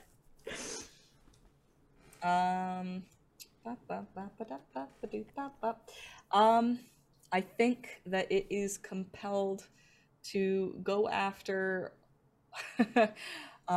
what she says. So this thing is going to move towards. Yep, I expected that. And all right, this thing is huge sized, by the way. Of course it is. It's going to move towards Burning Star, and as it does so, you ever see like videos of giraffes where they kind of look like they're moving in slow motion, and then you see them like moving in like comparison to a car, and it turns out they're going like 30 miles an hour, and it's terrifying. Yeah. They look so slow, but they are going so fast.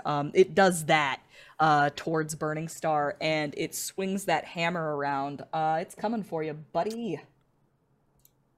Does a 13 probably doesn't hit you, though. It barely misses. All right.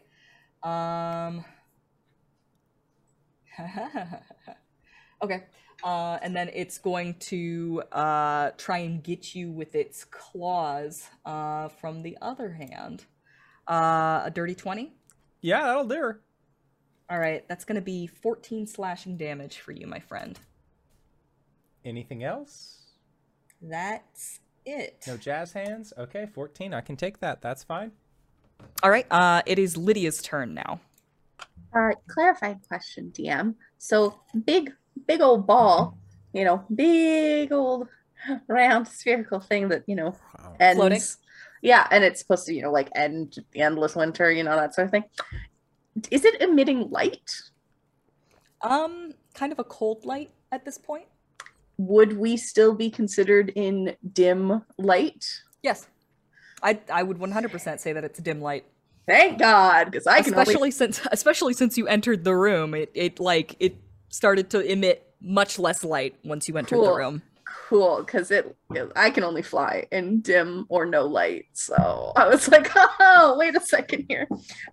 So as bonus action, you see Lydia undo her cape as usual, and the very familiar now raven wings sprout from her shoulders. As I'm going to stay very close to Corey, but just up a little bit, like 20 feet type deal. And so that's that. And then for my action, you see a soft lavender fog start to emit from the center of Lydia's clasp, and I am going to use my Twilight Sanctuary. So everyone within 30 feet, well, creatures I choose within 30 feet of me. If you end your turn within 30 feet of me, you get 1d6 plus 10 temporary hit points. I'll write it in the chat for you guys. Or you can end an effect causing charmed or frightened automatically at the end of, if you end your turn, and I will write it in the chat. 1d6 plus 10 end of turn. So and those temp hit points will keep refreshing if you stay in the purple, light lavender and silver flecked fog. Okay. Well, that's my turn. I'm flying. It's getting a little foggy. That's Lydia. Now it's Kawori with Hart on deck. Okay. Questions. I have two weapon fighting. Does that mean as a bonus action I can hit with a weapon without the modifier in damage?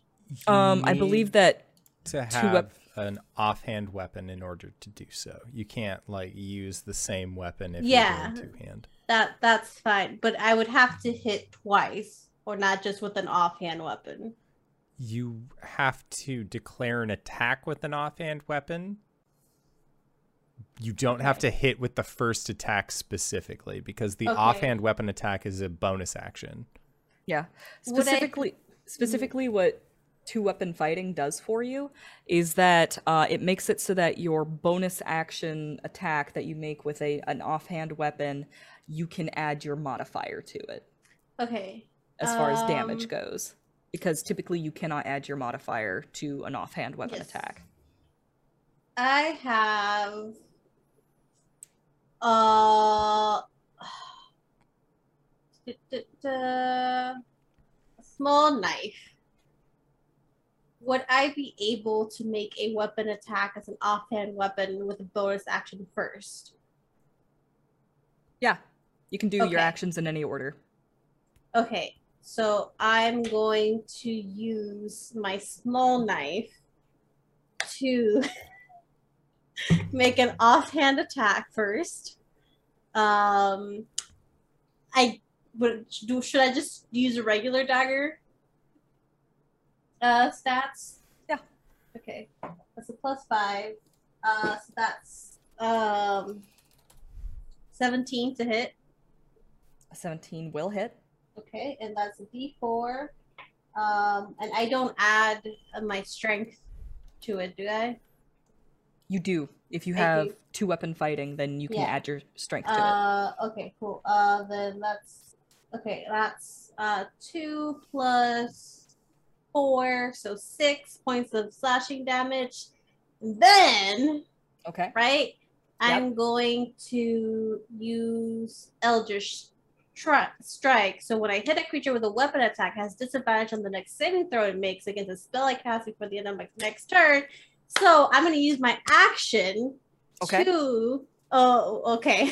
I thought you were going to be like, wait, no. No, I'm stonks. This is a big brain play. I'm listening.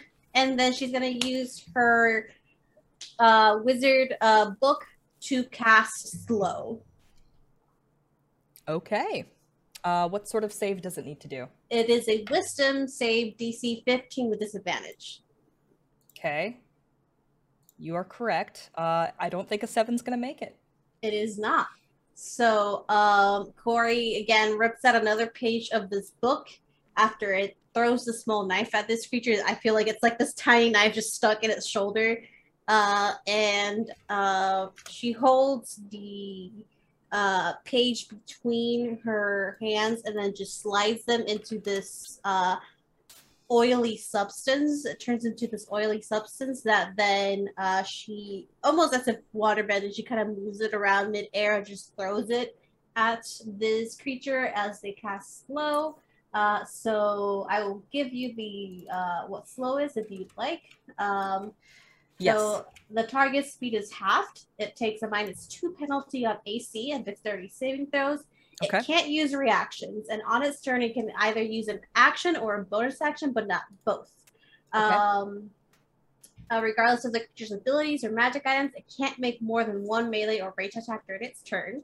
Damn. If the creature attempts to cast a spell with a casting time of 1 action, roll a d20. On an 11 or higher, the spell does not take effect until the next turn. And it must use its action on that turn to complete the spell. So it takes 2 turns to complete a spell.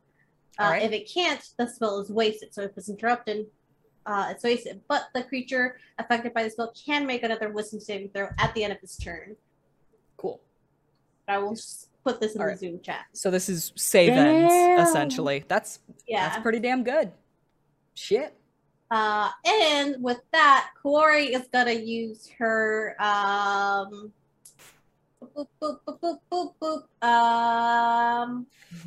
action surge to take 1 additional action on her turn, and she's gonna attack twice. All right, my girl. So I'm so proud. Amazing. This is the biggest brain move I've ever made in any game. I swear to God. And so she's got her weapon's going to appear out of frost, and that it's going to be that +2 longsword. It's let's see, she's got a two-handed. Oh wait, no, not two-handed because she has a shield. So one-handed. That's going to be 19 to hit. Does that hit? A 19 definitely hits. I'm trying to find a D8. One second. So that is 6 plus 6, that's 12 points of slashing damage from a magical weapon. And then I get an extra attack because I got 2 attacks. And that's going to be 25 to hit. 25 definitely hits. With 11 points of slashing damage. All right. What was the damage on the first attack? I'm sorry. 12. 12. Okay. Yes. Hell yeah. Okay, then. So that happened. I did it, guys. Holy shit. All right, it's Burning Star's turn. So Burning Star looks at this large thing that just beat into it, beat into them, looks at the Mythallar. And since we are level 10, at the start of my turn, I can just shift my starry form without having to burn a wild shape.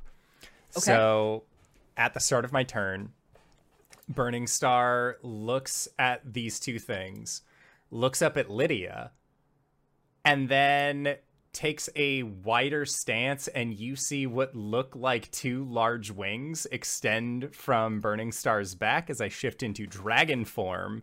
Taking a page from Lydia's book, guess who also has a fly speed now? And I am going to slow. They can't take reactions. Mm-mm. Up and away, 20 feet back, because Goodbye. No attack of opportunity affecting me. So I go 20 feet back into the sky. And I want to say it tries to swing at you, but it's going in slow motion, so it misses by a mile. And then you see Burning Star, like, arms go down with, like, in dragon form. And you see the fingers become a little bit more pointed. And you hear that kind of, like, rumbling noise that seems to come from Burning Star whenever he's in dragon form. But something different happens this time around. Burning Star normally is like a mask layer over Hart, right? You see his jaw open, and that roar extends out of Burning Star with these, like, jagged-ass, like, mask layer teeth that seem to be much larger, more extended than Hart's normal teeth. The jaw goes down a little bit lower, and as they do, these stars, bright and beautiful within them, extend out of the body, and I am going to summon a Draconic Spirit using my 5th level spell slot. As these stars extend out, the spirit is large-sized, to put that into perspective. And so down on the ground, next to Biggin, Burning Star, from their center of mass, just brings forth this dragon. The thing with the dragon is, though, it does not look like the normal dragons that we have seen. There are, like, bits and pieces that seem to be, like, floating off of its scalp that are almost crystalline in nature. I'm choosing the gem dragon. Nice. Specifically, and I have to make a point of this, I am choosing force as the damage type, because now, while the spirit is out, Burning Star slash Hart have resistance to force damage, and the damage type that the Draconic Spirit would deal is force damage. Cool. So awesome. That is that's my action, is to summon that forth. Bonus action, let me see if there's anything fun, fresh, and or sexy that I can do. The answer is no. That's fine. However, immediately going after me is the Draconic Spirit, who gets a multi-attack. It's fun. So the Dragon Spirit is going to, as part of its multi-attack, make a... it can make 2 rend attacks using its, like, celestial claws. Because, again, it is also made of star stuff that has been summoned. But that's a 1. It doesn't matter. As cool as it is, it's fresh. It's still new at this. 2nd attack from the rend, because it gets a number of attacks equal to the spell's level rounded down, which, as a 5th level spell, means that it gets 2 attacks. That is a 9 plus spell attack modifier for 16 to hit. 16 is going to hit only because it is slowed. Okay, excellent. And then it is going to take a total of 12 points of piercing damage. Okay. And then I needed to make a dexterity saving throw as my cosmic spirit dragon rears back and exhales with its breath weapon. It gets a -2 to this because it's slowed. 8. 8? Okay, that is a fail. And it is going to be taking a total of 7 points of force damage. Alrighty. Anything else for you, my friend? Nah, that's it. Okay, holy shit. Alright, so on her turn...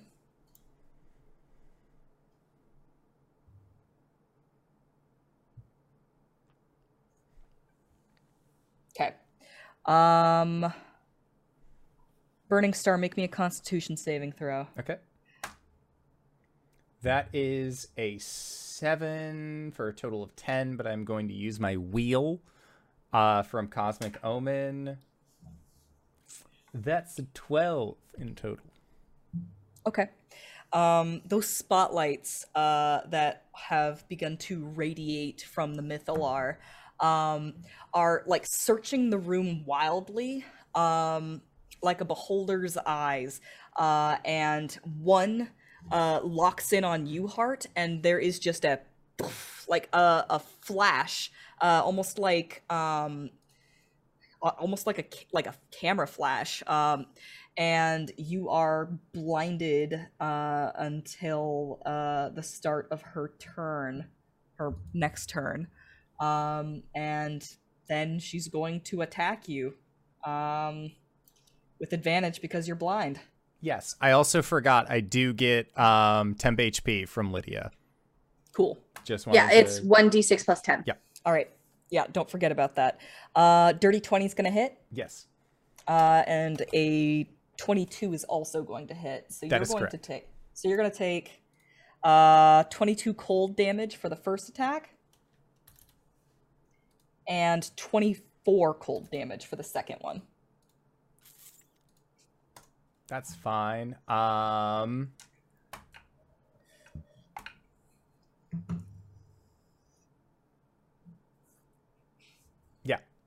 I maintain concentration on the dragon spirit. Okay. So this happens in rapid succession, is that like those spotlights find you, there is that bright light, and then that light focuses into one like stark blue beam, and it does so twice, just like pew, pew. And you feel like it's almost like an icicle has been like thrust through your corpus, but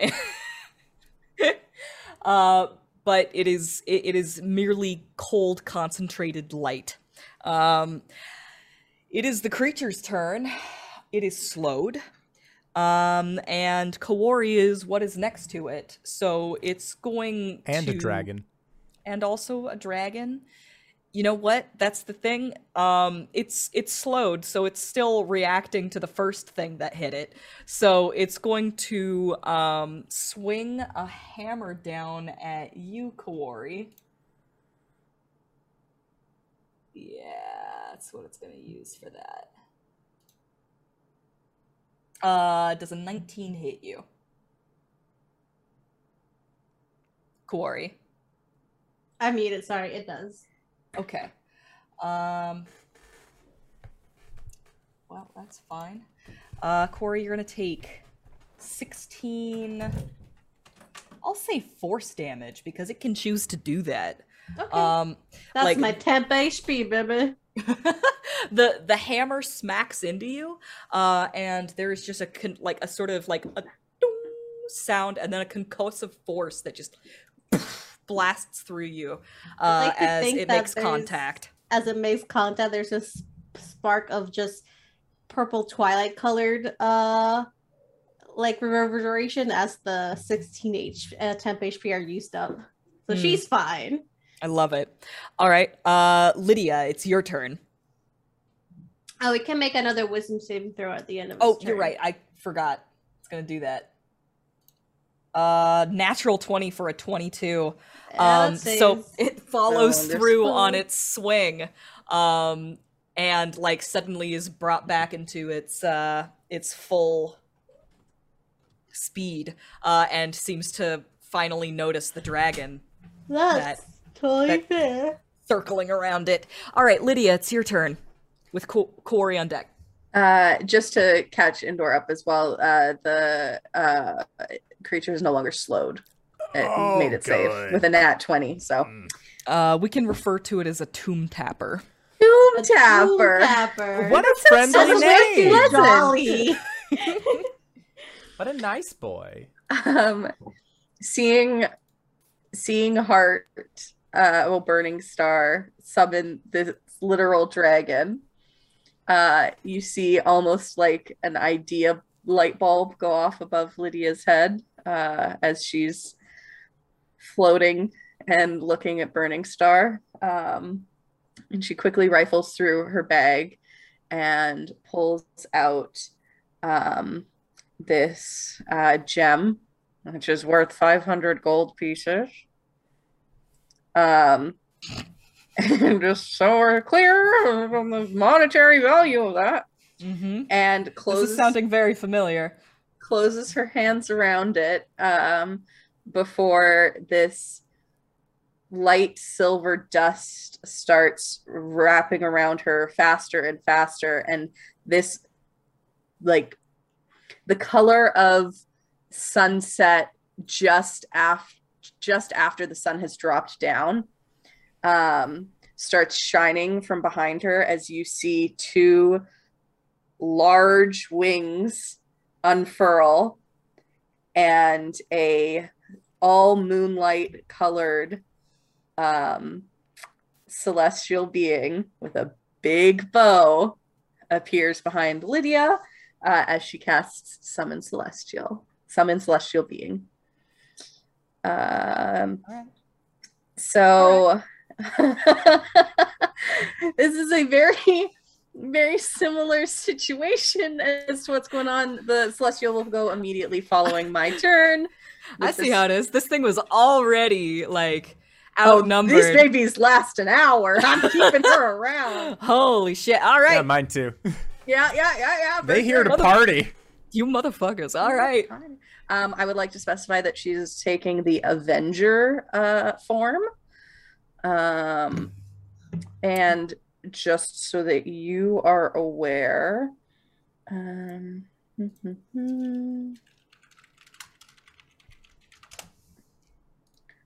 trying to get the... So it has 40 hit points. Okay. Dearest DM. Yes. Yeah, same deal as our new dragon friend. Takes its turn immediately after me following the initiative and has a 2 attack multi-attack. Okay. So you see as this celestial being bathed in moonlight appears behind Lydia, as it takes aim with this bow towards the creature, you see sort of the moonlight shift for a moment, and instead of holding a bow, it's holding a gun. I am thou, and thou art I. Be not afraid. Shit. And it's gonna take 2 shots at the creature. I did this to myself. When you give a gnome a gun. Okay, hold on. Where's the attack here? Oh, shit. Fuck. 26 to hit. Definitely hits. And 25 to hit. Mm-hmm. Let's see some damage. Cool.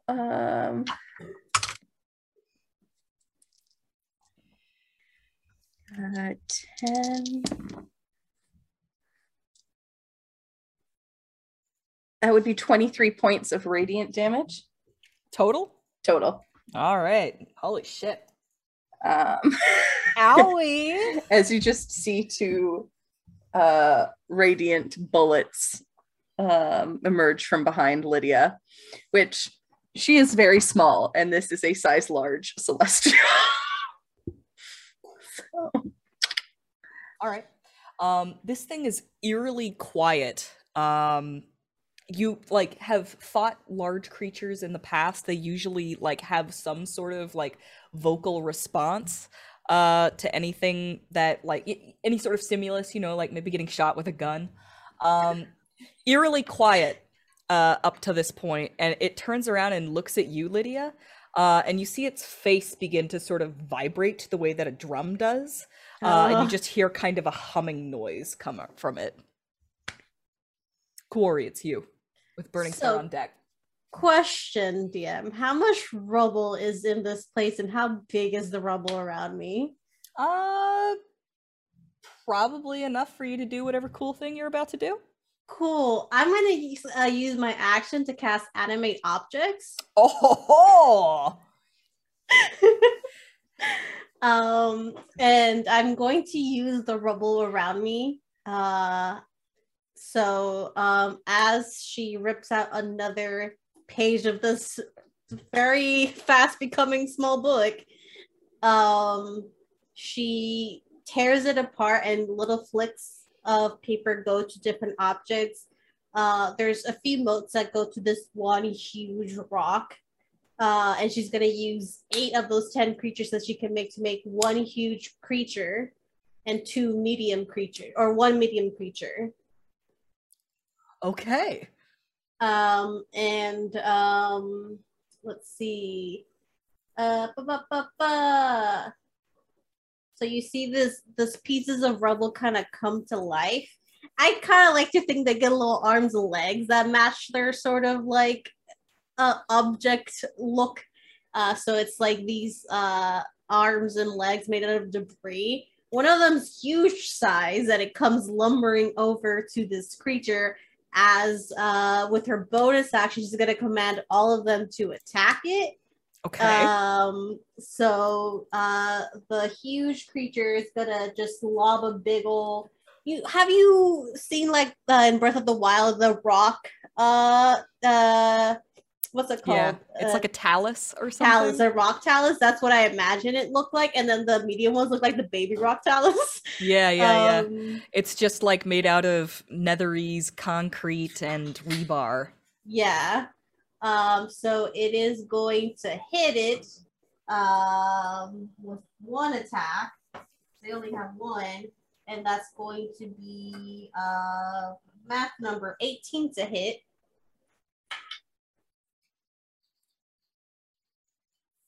Yeah? No? Yes, an 18 hits. Okay. Sorry. I didn't know if it was... My brain stopped working for a second there. Yes, 18 hits. Okay. That is this is a D12. I had to do a hard reboot.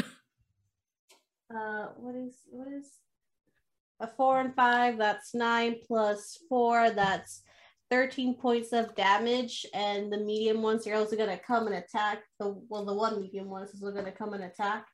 And that's going to be, okay. That's going to be a 23 to hit. Hits, total hits. And that's going to be 6 plus 4. That's 10 plus 2. That's another 12 points of damage. Awesome. So, blah, blah, blah. Okay. Make a single meta attack with creature with effectiveness. Make a slam attack with an attack bonus and bludgeoning damage determined by its size. So it's bludgeoning damage. All right. It does not have resistance to that. Yeah. So that's what happens. We said we're going to summon everything. Yeah. Holy shit. All the summons are on the board, y'all. Yeah. Anything else for you? That was it. Those are your actions. All right, it's Burning Star now. So Burning Star is going to stay in dragon form, is going to then go He's going to go position himself in a way where I could get the Mythallar and the Tub Thumper, or whatever his fucking name is, the Tomb Toucher, Mr. Scary Tummy Thumper. Yeah, that guy. Go on. In a cone. Okay. And then I'm going to use my second 5th level spell slot to cast Cone of Cold. However, I'm going to use a metamagic point to change cold to fire. And the way that this looks is that because Burning Star has this more like almost draconic look to him, you see like a deep inhale, and rather than casting magic through their hands, this cone of cold / fire is just like a breath weapon coming from Burning Star towards the two of them. Okay. So I need both of them, the Mythallar and Tub Thumper, Chumbawamba, to make Constitution saving throws. Okay. I'm gonna save you some time with the Tomb Tapper because it is immune to fire. Well, what did you? But you said Dexterity saving throw. Constitution. Constitution. Okay. I got a 14 for the Mythallar. Okay, that is a fail, so it is going to be taking. That's a lot of noise. 21 points of fire damage. Okay. And then as a bonus action, I still can't do much of anything, but I am a little bit lower to the ground at this point, kind of like descend behind the behind my dragon spirit. And then at the end of my turn, Draconic Spirit is its go. And it is going to use its 2 claw attacks. Does a 16 hit? A 16 does... Wait, hold on. Is it 16 against the Tomb Tapper? It is. Okay, it does not hit. Okay. Second attack. That is a natural 20. Okay. For 14 points of piercing damage, and then I need it to make a dexterity saving throw. Okay. That's 15. 15. Okay, that is just enough, so it will succeed. However, my dear friend Chumbawamba is going to be taking 8 points of force damage. Okay. All right. It has no resistance to that. All right. Oh, and then end of my turn, I got 12 temporary HP. And then because the Draconic Spirit has its own pool of HP and is now within Lydia's friend range, it gets 11 temporary HP. Okay. At the beginning of her turn, you are no longer blinded. And... Oh, fuck, right. I was blind, huh? Oh, I don't care. Don't worry about it. I got my hits in. She is going to... You can see that these lights are beginning to move about more erratically and in a more panicked fashion. It seems to be trying to like just connect with anything that it possibly can. The 2 biggest threats in the room right now are the dragon and the Celestial. So I think the first one is going to attempt to blind the dragon. So I need a Constitution saving throw. Okay. That is probably not going to be enough. That's a 9. A 9 does not make it. It's blinded until the beginning of her turn. Okay, it has blind sense. This is fine. Oh, yeah, that's fine. Don't worry about it, then. She is going to attack. 8 is not going to hit the dragon, but a 15 might hit the Celestial. That is correct. All right. Wait, oh, actually, no, sorry. It doesn't. It just misses.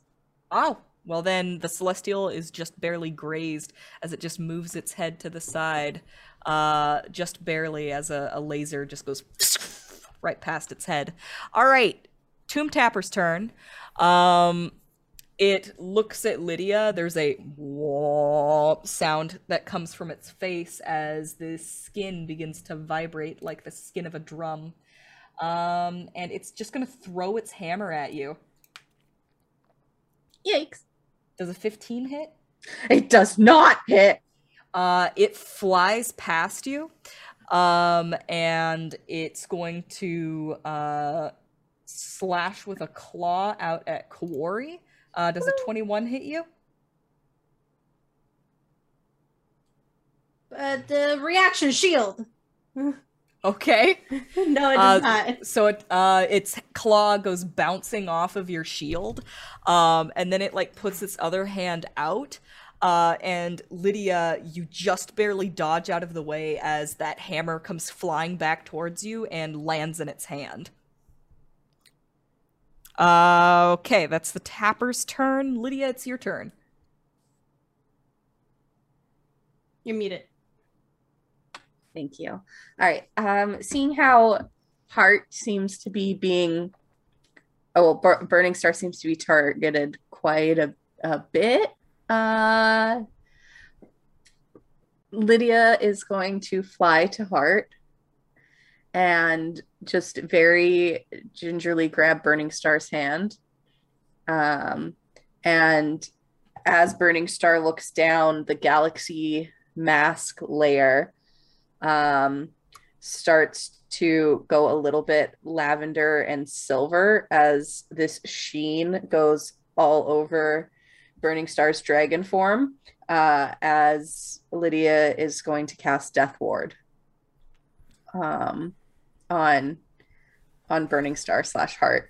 So I don't know whether or not, because with Wild Shape, when you hit 0 hit points, you revert back to... Starry Form don't give a fuck. I got my HP and no one else's. Okay, cool. So just when you would hit 0, you don't and drop to 1. And if you are subjected to an effect that would kill you instantaneously without dealing damage, it is negated instead. All right. Hell yeah. Thank you. And then as a bonus action, Lydia just centers herself as much as she can between everybody and stays about 20 feet above the ground. That's it for my turn. Now it's our Celestial Bay. And she is going to shoot 2 more shots at our Tomb Tapper. Does a dirty 20 and a 24 hit? Yes, they both hit.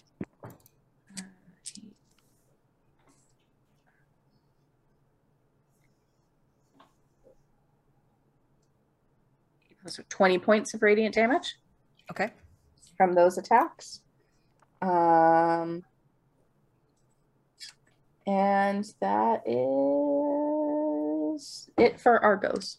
It's just being peppered with radiant bolts from the divine gun of this celestial creature. Divine gun. That's the name of my next rock ball.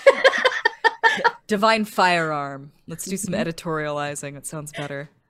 I like divine gun. I don't know about you. Holy firearm. Holy firearm. Anything else for you, Lydia?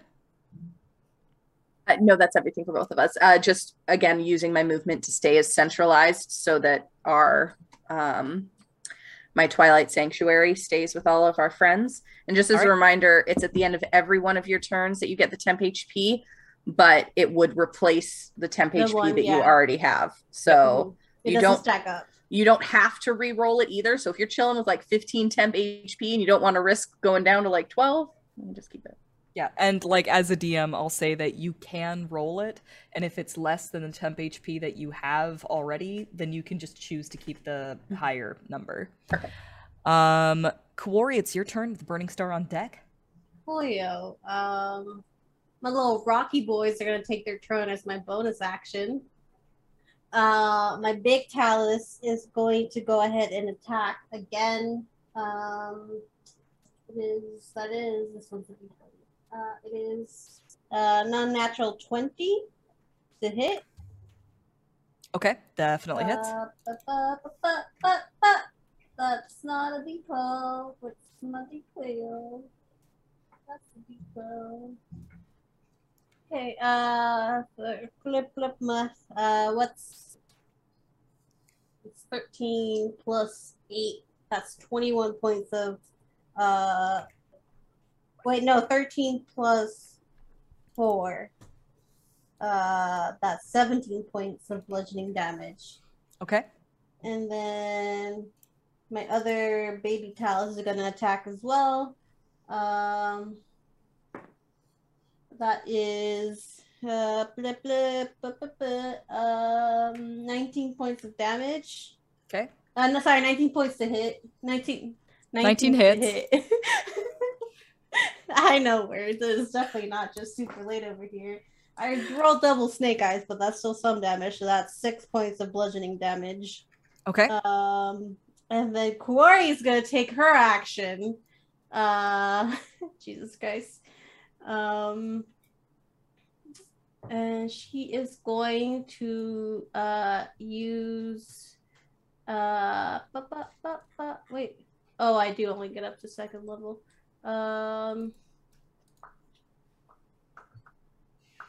She's gonna use magic missile. Should I use? Actually, she's gonna hit with her weapons twice. That's what she's gonna do. That is going to be 26 to hit. 26 hits. That's gonna be 13 points of slashing damage from a magical weapon. And then natural 20, baby! For a 30. And that's going to be... you want me to roll twice or double up numbers? Roll twice. Okay. Where's my other D8? Whoop! This is literally what goes on in my brain. I'm just saying it out loud. Okay. She says what we're all thinking. Yeah. That's going to be the number, math number. That okay, that's 12 plus 7. That's 19 points of slashing damage. Holy shit. Do it. Holy shit.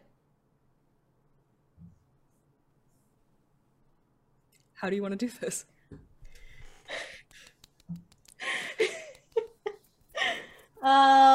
Okay. Ah, shit. I didn't expect this. You guys piled a lot of damage on this thing. Okay. She is after... I feel like there's like...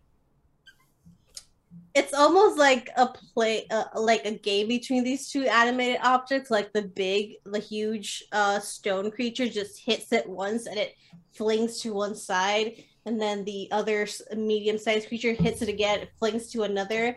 And then once it kind of gets his balance back, Corey just goes in with 2 quick strikes. The first one through the mouth in the middle of the torso, and then the second one through the head. Cutting off its executioner hood head. As soon as life leaves its body, you see it go rigid as its body turns to stone, and it topples over and smashes on the floor. Those lights that are coming from the Mythallar go very erratic for a moment, point directly upwards, and then go completely out. And there is just a very dim light coming from this large orb.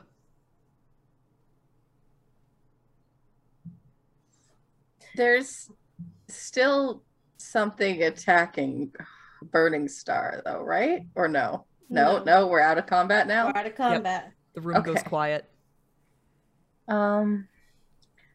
It is filled to the brim with summons, though, and everybody is just barely lit with this kind of blue rim light.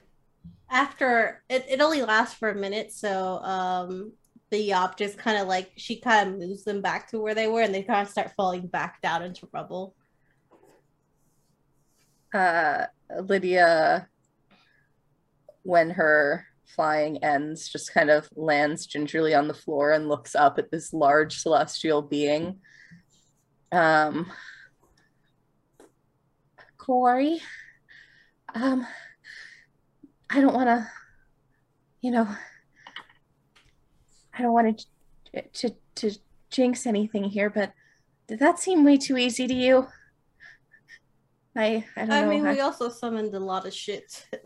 Yeah, she's going to look to Lydia and say, I don't know what your definition of easy is, but not that. She's going to look to the orb and look to Burning Star. It's Burning Star trying to make a move towards it. Yeah, what's up with Burning Star? Depends. Do I still feel her presence? She's there. Yeah. She's trying to hide. Just going to attempt to attune. All right. Same as before. You fly down, put a hand on it. The surface is so cold it burns. And like it's hurting the body that you're in. That's fine. But you can reach out to her. I do. She wants you to leave. Only if she comes with.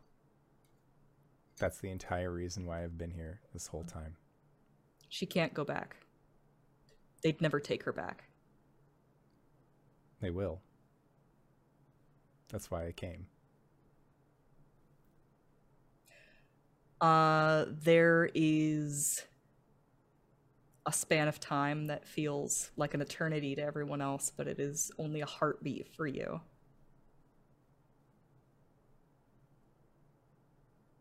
Lead the way. We will be whole again. She goes with you. Yeah, Celestial Dragon stops. Just disappears. And the form of Burning Star dissipates from Hart. You see that there is like Eddie Brock Venom style, where it is just like mask layer separates off of your dear boy. And I'm guessing that then like the cosmic essence of Burning Star, as well as this blue lighted of the Frostmaiden in some form. I want to say it's two twin lights that begin to sort of spin around each other very quickly. One has sort of this bright comet-like essence to it that trails this this tail off of it, and the other is just this cold, tight light, and they spin around each other in this cosmic dance. Do they return? Yeah. They fly upwards and out of the spire. Like looking up, you can see them just go directly into the ice of the ragged glacier above, and like those lights become more and more distant until they are gone. Just before the lights leave like reasonable distance, I want to say like 60 feet, Burning Star feels a presence in their mind that they felt before and know it's Lydia, but instead of saying anything, Lydia just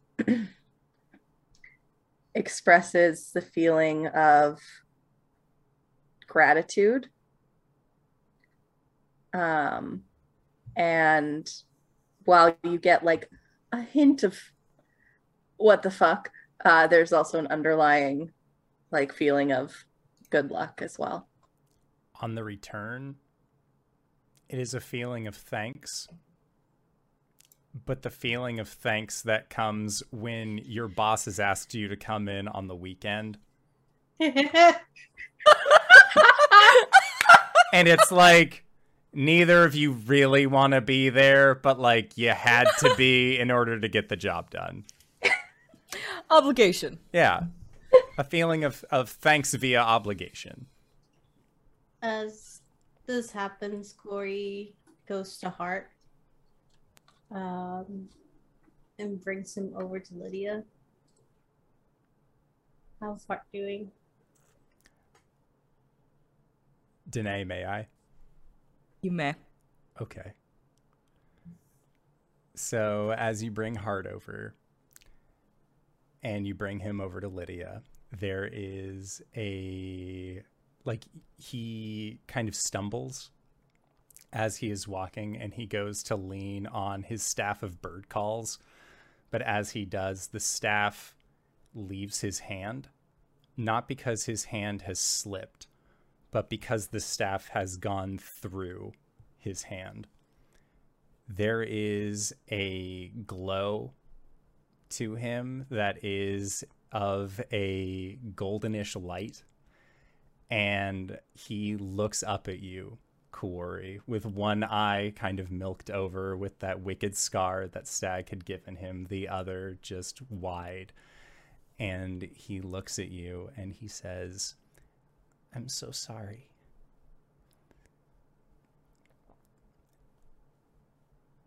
I know that you said a while ago that if there was anything that we needed to tell each other that we should have done it then, but you seemed so mad, and I didn't want to upset you. And I just want to work in the garden, and I want to make cookies, and I want to have cakes, and I hope Rocky's doing okay, and you've taught me so much, and I don't... And Hart continues to glow more vibrantly, this golden light, and as he continues to talk, it looks like leaves. These large golden maple leaves are just fading away from him as his clothes just sort of get saggier and saggier on his body. And he looks at you, Kawori, and says, you've taught me so much, and I never would have made it this far without you. We never would have been able to do any of this. When the first thought comes, please, just, please know that you... were everything. And he looks over towards Lydia, and Lydia, he goes to extend his hand out, and there's just this, like, it's more of like a golden wisp instead of an arm, and he goes to try and bring you into a hug, and you can see that there is the motion of a hug trying to be made, but there is no movement, there is no essence with it, and that pains him to no end. And he says, throughout everything that we've been through, we went under the sea, we went to the reaches of the earth, it doesn't matter. I want you all to know that you both, more than anything, you both were my... And the last of that golden light fades, and that leaf, that final golden leaf, disappears, and you hear a clatter of a robe of many things, an Acquisitions Incorporated blanket, the staff of bird calls, some acorns, and a bag of cookies clatter to the floor. Lydia, through tears, will just go and pick up the staff, the bag of cookies in her arms, and look to the last point where she saw that golden light. Just say, have a nice day.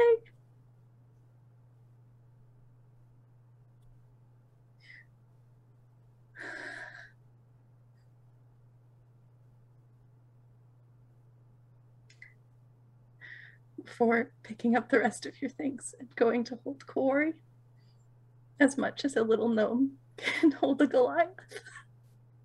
Kawori's just gonna give him a big hug.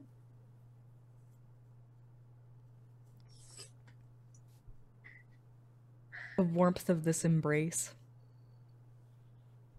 is accentuated by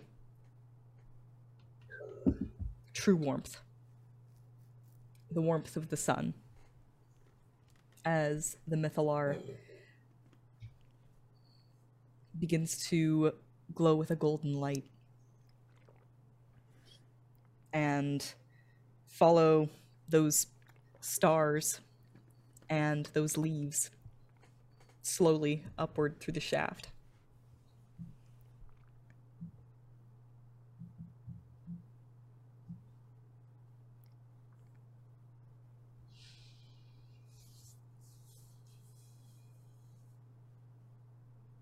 Is the sun leaving with Hart?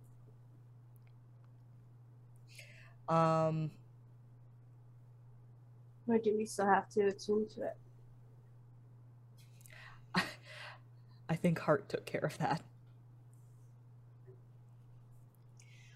It rises up into the sky, and there is the sound of trickling water and something like rainfall as the Mythallar begins to burn its way up through the glacier, melting through the ice and sending a shower of warm spring rain down into the city of Ythryn.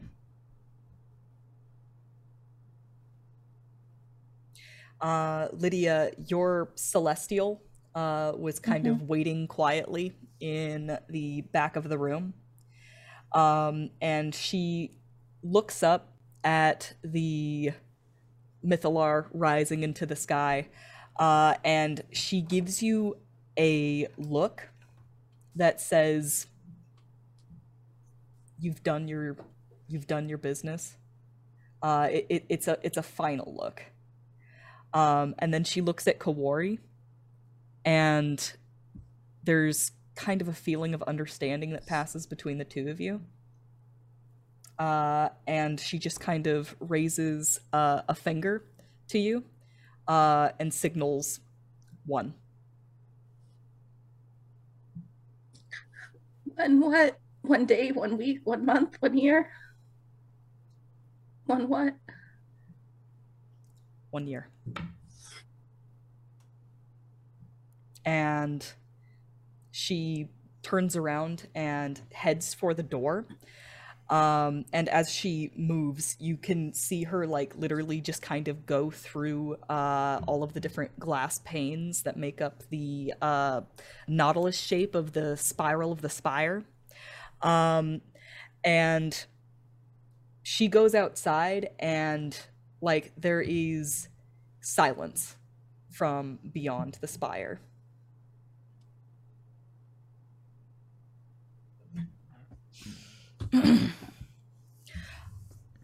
I know that there's a lot to process here, but I would like to get into epilogues if we all don't mind. Yeah. I mean, tell us how we got out, but other than that, epilogues would be fine.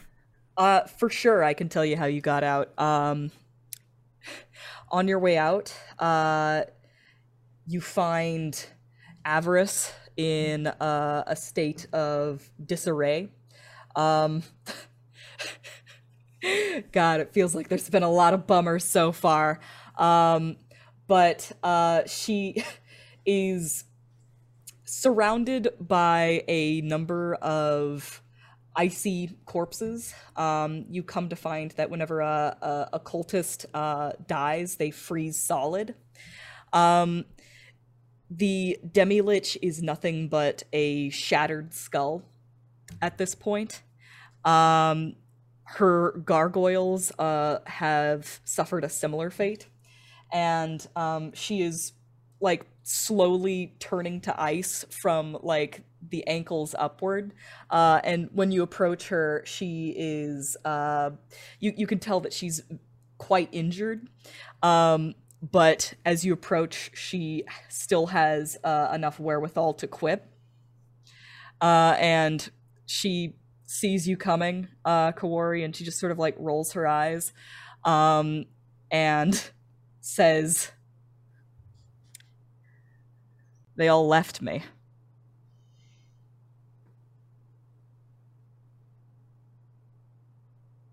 Drowned by people who don't really care about you.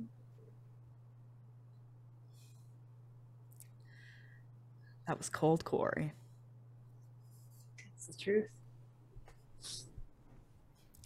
She kind of laughs, and you can see the ice making its way up her torso.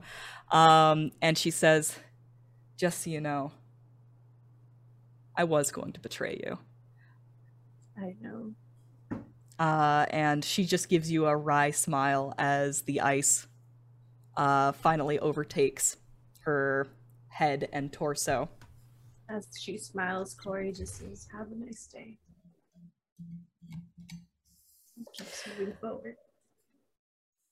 Valin Harpell seems to have escaped in the hustle and bustle. In the chaos, she managed to find a way out of here. You are able to make your way out through the Caves of Hunger. And I want to say that you are able to, through your own wits and abilities, you're able to find a way to get Hathowyn and her trees back into your own forest. Pot of awakening from Hart. Hell yeah. God. I want to say that, like, we cut ahead to several days later when you return to your home. There's Kawori and then Lydia and then a pot of awakening with an entire pear tree sticking up out of it, and Hathowyn kind of like steps up next to you and takes your hand and looks at you. The two of you have both begun to pick up on each other's languages, and you're slowly being able to communicate better and better as time goes on. The amulet that Dazan told you to give to Roberta, you are able to make sure that she gets a hold of it. She looks down at it briefly, and like there's kind of a moment of confusion, and then she like sort of brightens, gets out her notebook, and you can see that there is a checklist that she has written, and she says, "Receive amulet," and then she like checks it, and then she says, "Which way to Karkolohk?" She'll just point.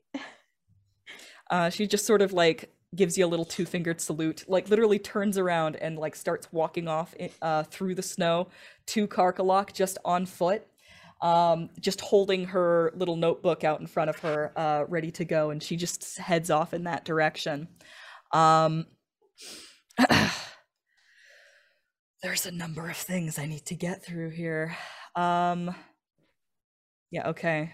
That person.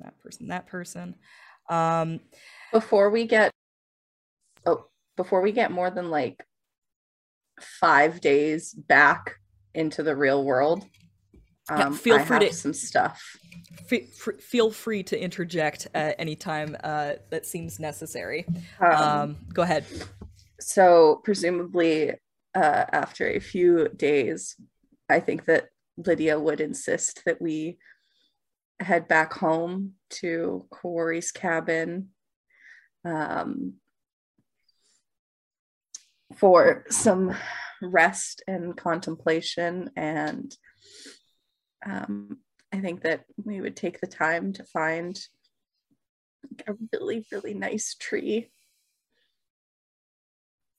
and to just make it our spot and carve Hart and Corey and Lydia into the tree, so that if we ever get lost, we know where to come back to. It takes a while, but Corey is actually going to make a small replica of the keychains that your brother made.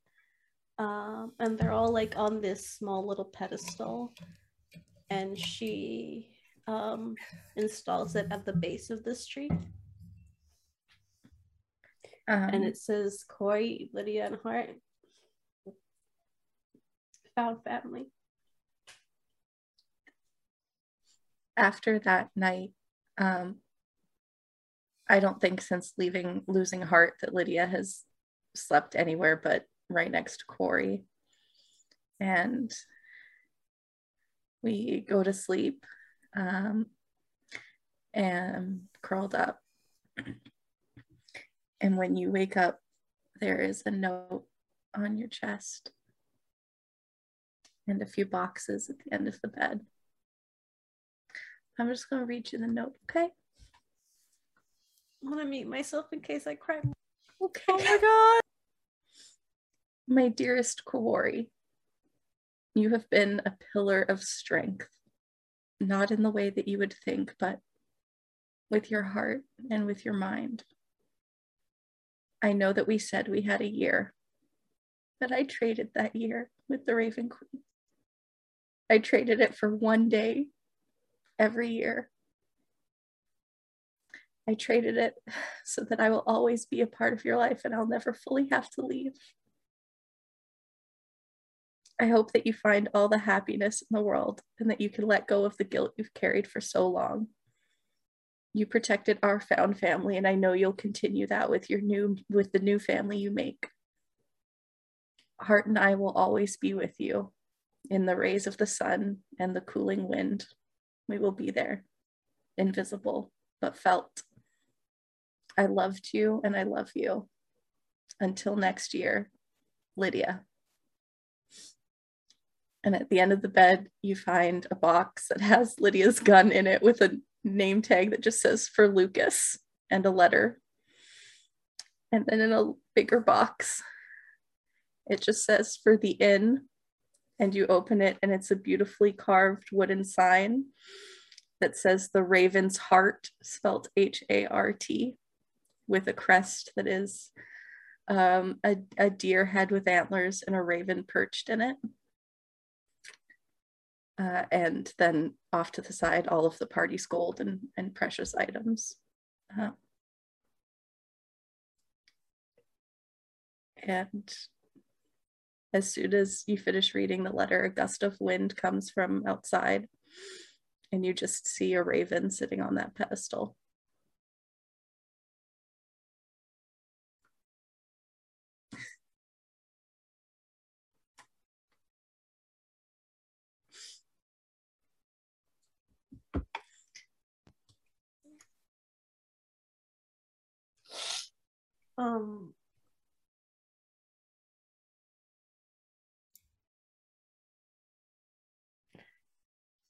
If you need a moment, I can do a vignette.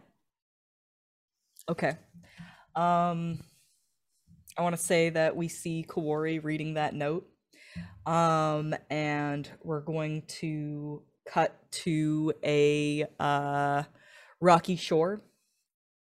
And on that rocky shore, we see tattered black sails. And waiting at the top of a gangplank, we see a halfling with blonde hair and a thank you for the raid, and a prodigiously well-fed belly. As Wesloy looks expectantly down at you, Lydia.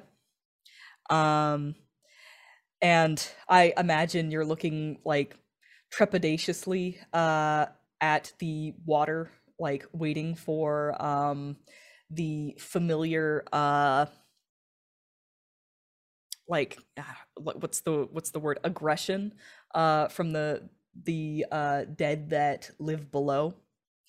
And Wesloy just sort of like looks down at the water, looks at you, kind of like approaches you, and gives you a bow.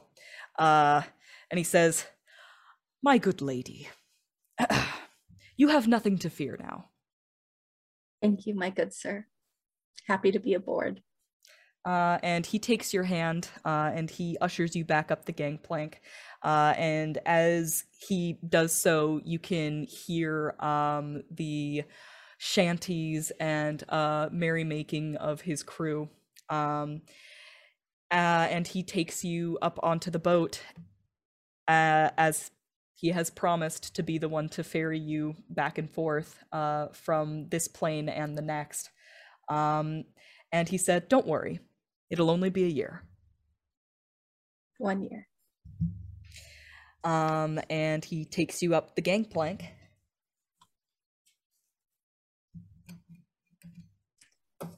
How you doing, Corey? Better.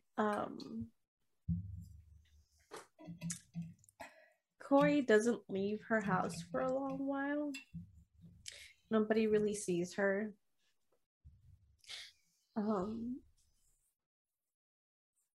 It's easily a few weeks to a month where she just goes out for supplies, and not even then she hunts. She kind of stays in her forest. I think that people won't leave you alone. I want to say that you are brought food by the town keeper of oh my god, a million different names are running through my head right now. Lonelywood. The town keeper of Lonelywood brings you food, and as time goes on, the snow melts. As spring comes early this year, it should be winter right about now, but it seems that for the first time in a long time, they are, well, the sun is rising high, and snowdrops have begun to push up out of the snow. The fields are beginning to fill with flowers, and it seems that nature is kind of making up for lost time. Among your visitors are Rocky and Ravison.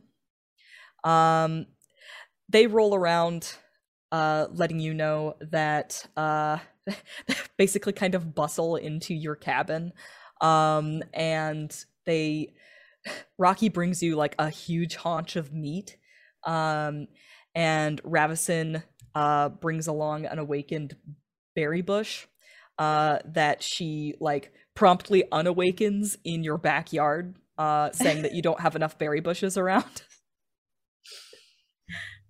She lets you know that she'd be willing to do any spell casting for you that you might need. She asks her, and actually Hathowyn as well, if they can help her start a garden. All right. And around that tree that Lydia and Corey chose. And with their help, she kind of makes this, it's all, almost shrine-like, though there's no religious affiliation to it, around this tree where it's, it grows with big, beautiful flowers and berries, and has these, almost like a very beautiful, those like vine flower paths that lead to it. And amongst in front of the little family statue that she made, there is a headstone that has two antlers sticking out from it, and one that is a raven, and she has one saved up for when her time comes, and it is a book with on top of a sword. And she asked Hathowyn to help her upkeep the garden teacher. how to upkeep the garden herself, and for Ravison to feel free to come and to the garden and enjoy it and take whatever food she finds, any berries, any planted vegetables and fruits. She's more than welcome to take, as any other town member is also welcome to take. Okay. I'd like to say, hopefully, that eventually maybe there's a few little shawingas that kind of stay around.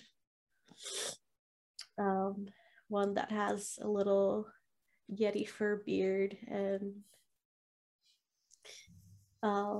tinkles it every time it moves. Eventually she does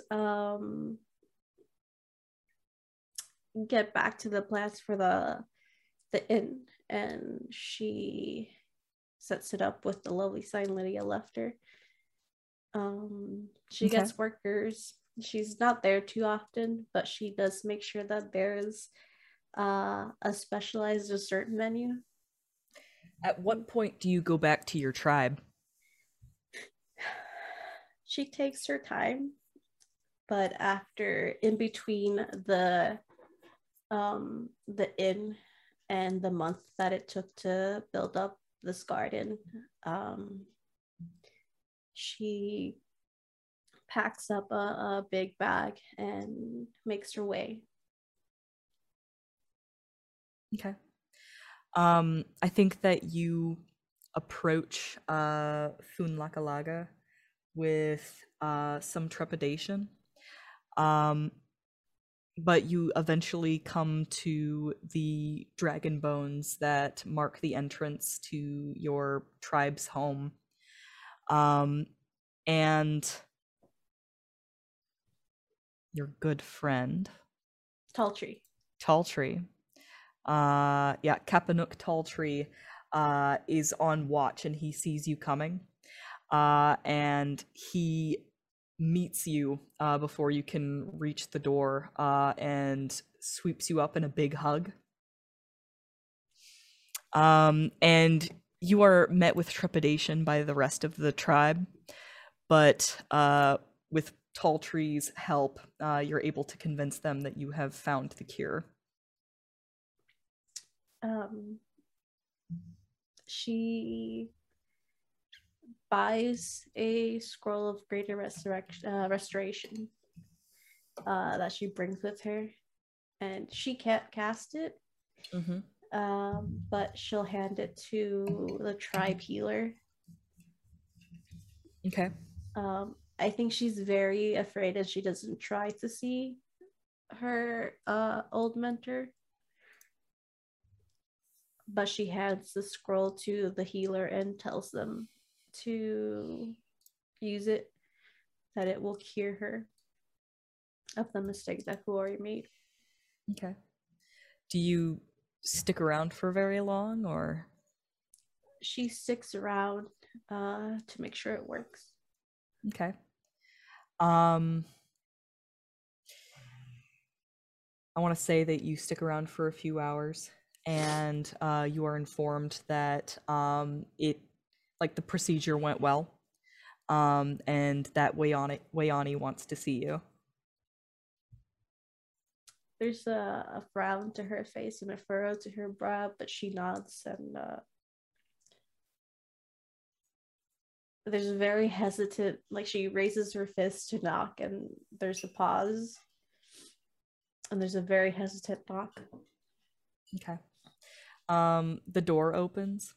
And she looks you in the eye, and I want to say that there's an understanding that is passed between the two of you, that you have both been through a lot. And she just kind of like looks at you, and gives you this weary smile. She puts a hand on your shoulder, and she says, I have a feeling you have learned more than I could ever teach you. The lessons have been hard, but yes. And she'll pull you into a hug and say, It is not a lesson I ever wanted you to learn.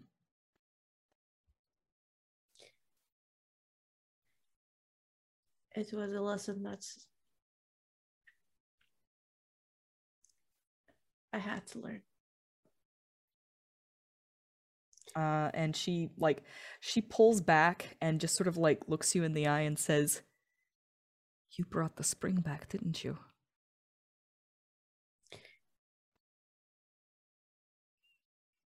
My family and I did, yes.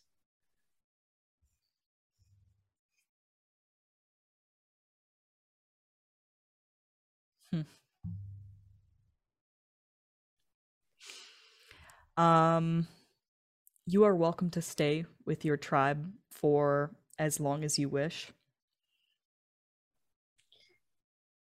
She stays for the night. I'm still very hesitant around most of the people, but she lets Talltree and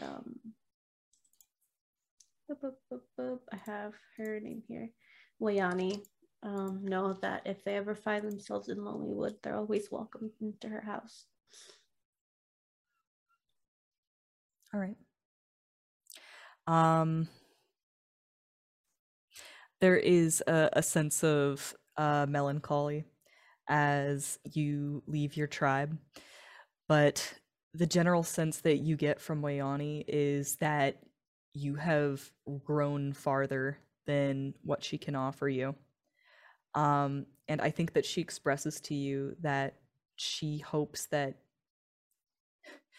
you'll be able to use that and make the world better than she ever could, because you have far surpassed her.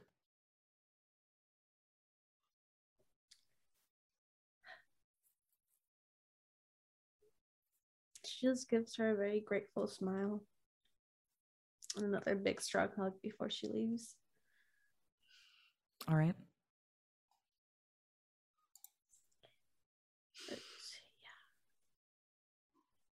When you get home, Hathowyn is eager to see you. And I want to, like, start moving time a little bit forward.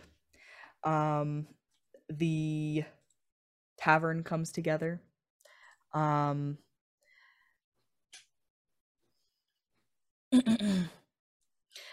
rest of Lydia's family visits you frequently.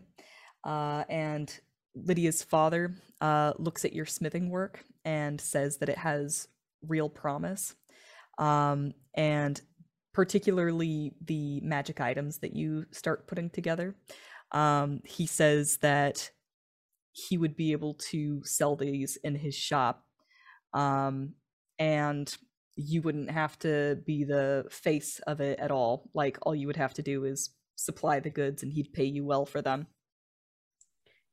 She's very grateful for that and agrees. Every single day, Hathowyn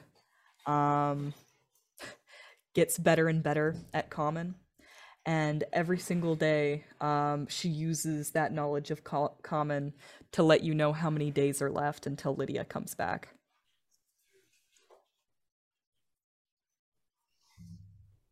One day, there's a knock at the door.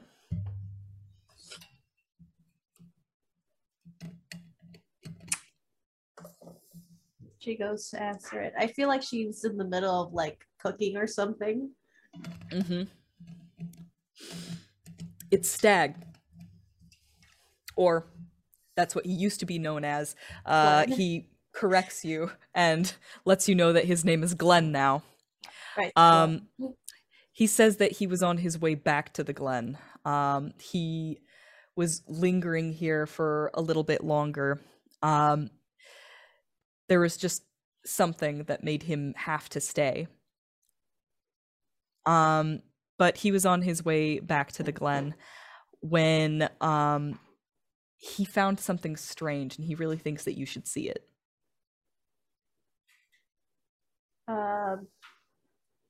she'll kind of, let's say it's like stew or something she started, she'll leave it because it takes a long time to cool, tells Hathowyn to keep an eye on it, but she'll put on like a nice coat and hiking boots and just say lead the way.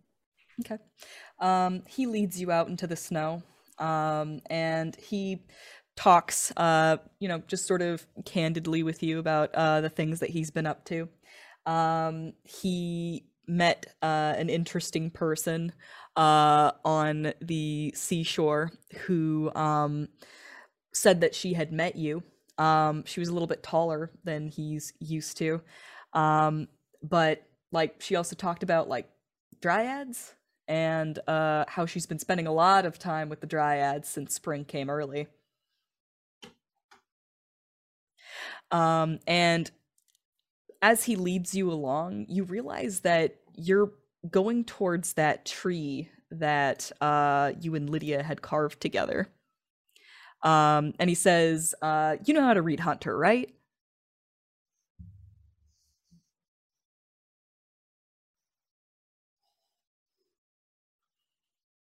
I never learned how to read Hunter, but like I know it when I see it.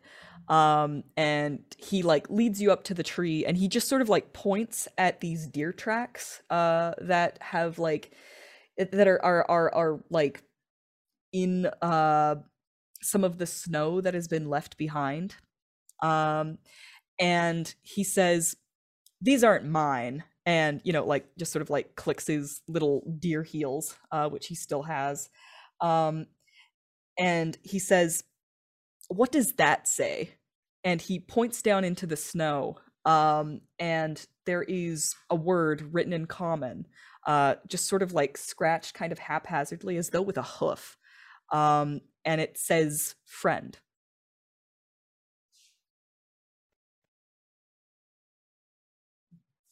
You're muted, by the way. She reads it, and there's a moment before she forgets to translate, but she looks to him and says, it says, friend.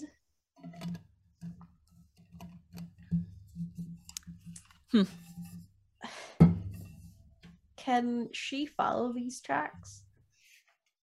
Okay, give me a survival check. She watches the one where I fucking botch it. Okay. 14. Okay. I think you follow these tracks. They trail off deeper into the woods. And you eventually begin to hear a sound like wooden chimes sort of clattering together. And looking around, you can see that there are chewinga just sort of like dancing through the branches of various trees. And you come to a place that you realize, oh, this is where Hart planted that acorn all that time ago, and it made an enormous tree, which wasn't going to do very well in the winter, but since spring came, it has begun to bloom with plenty of flowers and this fresh green spring growth. And you look around, and you could swear you could hear a bell.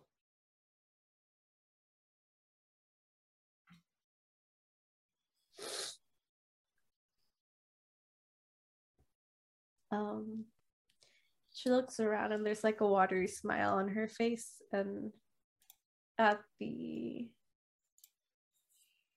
sound of the bell, there's tears in her eyes, but she kind of wipes them. And she points to the big oak tree and says, this is the tree Hart planted. It's this tree. I think that Glenn just sort of like puts a hand on it, and whatever goes on in that weird head of his, like, he doesn't like close his eyes, he doesn't like, you know, like have a moment of like peace or whatever. He just sort of like stares at the bark of the tree as though he's trying to figure out like a really hard Sudoku puzzle, and he doesn't know what math is.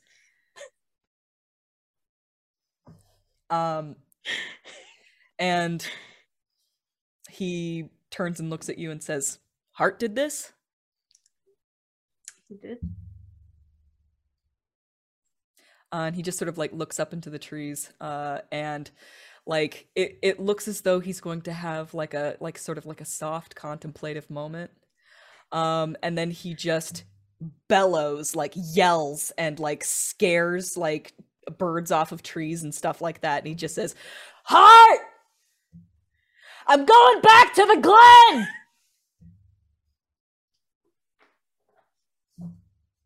And he just puts his arms on his hips, and he looks at you and he says, I think he heard that. I think he did. Here, and Corey's gonna pick an acorn from the tree and hand it to him and just say, plant that in the Glen. He looks at that, he just sort of like makes a fist around it, and don't crush it. Protect. Yeah. All right. I want to say that we like pull out from that. We see the enormous tree and the growth surrounding it. There's a montage of various characters throughout this year. I want to say that out on the lake, we see Lucas and his father having a fishing trip. And then Lucas's mother comes out with a picnic basket under her arm, and she sits down and she starts passing out sandwiches and beverages, and like they all like have a nice moment together as a family. I want to say that we see Roberta checking off thing after thing on her list, and then she pulls down some like goggles over her eyes, and you see Professor Skant float up next to her and just sort of beep excitedly at her, and then she pulls a switch and there's like electricity flying everywhere, and then there's a shadow that kind of like falls over her, and you see wearing this amulet is a Warforged who sort of picks up a very cowboy looking wizard hat and puts it on, and smiles at her. Making sure I'm not forgetting anybody. I think I've touched on most everyone. We see Rocky sort of leading Ravison through the we see Rocky leading Ravison up a mountain, and she's meeting the family. Oh no. And so like there's just this enormous abominable yeti like glaring down at her, and then like Rocky just sort of like gives the yeti a dumb look and then gives her a dumb look, and the like Ravison like smiles and waves, and then the yeti like just sort of like looks down at Rocky and then just gives like an affirmative nod, like, okay, I approve.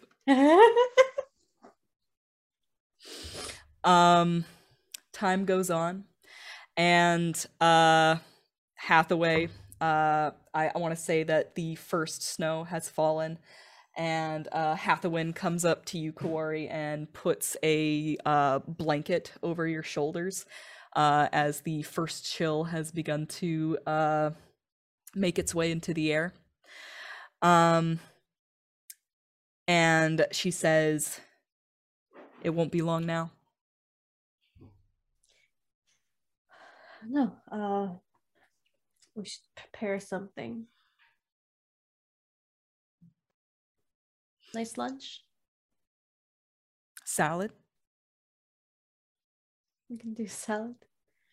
I'm thinking purple pear cider. You're always thinking purple pear cider. Oh, it's so good though. It is. She hasn't tried it before, so she'll like it. She just sort of beams at you. And as the two of you get ready for the first year since spring returned to Icewind Dale, Hathowyn sort of muses to herself how strange it was that spring returned on the day of midwinter, dead on. Mm-hmm. Yeah. Very strange. And it's at that moment that you realize the day that Hart left, the day that spring returned, the day that you sent the Mythallar into the sky, that was your birthday. And you didn't even realize. You were so caught up in everything that was going on. And I don't know, would you be the kind of person to let Hathowyn know that, like, this big special day that Lydia's coming back is also your birthday? I feel like the topic of birthday would come up. And I feel like she would have told her, like, the day. But with everything that happened, like, they wouldn't even realize until she said something about midwinter, and then she looks at Hathaway and just goes, what? It's my birthday. Oh my gosh! Hathaway's like me. She's like, she's dumb as shit when it comes to dates. So am I. So Adria doesn't need to tell time. She loses her mind. She, like, this has become a much bigger affair, and she starts, like, deciding, like, all of the different people that are going to have to be invited to this. And Hathawyn, you don't have to make a big deal out of it, okay? Are you sure? Why don't we just keep it to family? I'll invite. Okay, just the family. Got it. Don't worry, I've got this. Jumping forward to the day of, her definition of family is quite broad. I feel like somehow she reached out to even Stag, like Glenn, and he's there for that day. Somehow she got a message across to Glenn. He's like, I don't know what a birthday is, but I'm here for it. I heard there was gonna be food. I'm gonna say that, like, every single character, every guest character we've had on the show thus far is there for that day, and they don't necessarily have to be there when she arrives. Mm-hmm. But they do help you celebrate your birthday. Mm-hmm. Like, appropriately. In fact, I want to say, like, Talltree is there, Wayani shows up, like, Roberta and Dazan are here. Dazan's put on some weight, but, you know, he looks good. This is, like, built-in weight because he's a warhorse. He's just built up in your belly. Yeah. It's like, I want to try this on, see how you look with the dad bod. Like, you come to realize that the warforged body that he has made is actually made out of that robot that was in Karkolohk. I'm very impressed. I feel like as you look over this birthday, somehow Hathawyn has convinced her to get a little birthday hot on herself, which is really ridiculous because it looks really tiny on her. And I want to say that by the time it's time for Lydia to come back, Hathawyn, like, you know, like, gets the festivities wrapped up and like, you know, like ushers everybody else out, because she understands that this is a more like intimate thing, but she wanted to make sure you fucking celebrated. I feel like Corey doesn't know when, she just knows the day. So the half, like the entire day, she's been there and present, but she always seems to be, excuse me, hiccup, on the lookout for something. And as kind of like sundown starts, she's helping Hathowyn clean up and wrapping up leftovers that she's gonna send to like people in the town and stuff like that. I feel like that's probably when Lydia shows up, was just her and Hathowyn like talking and wrapping up, and she still has a little hat on. Well, I was gonna say that right around twilight, that sounds right. You hear the, it wasn't a windy day today at all, but you hear the leaves from the tree in the back garden start to almost whistle, like when wind goes through branches really quickly, and you just hear sort of a whistling sound coming from the back garden from that tree. I feel like Corey's kind of talking more relaxed, and as soon as that wind hits and the whistling starts, she just stands up straight and looks towards the back, and she gives Hathaway a big smile before just making her way. It starts as like a regular walk, but it kind of turns into a sprint. She makes her way to the back of the house. As you reach the back of the house, you see a sort of whirlwind of snow, and the snowflakes seem larger, and the closer you look at them, they're actually more like feathers, before they all fall away, and you see Lydia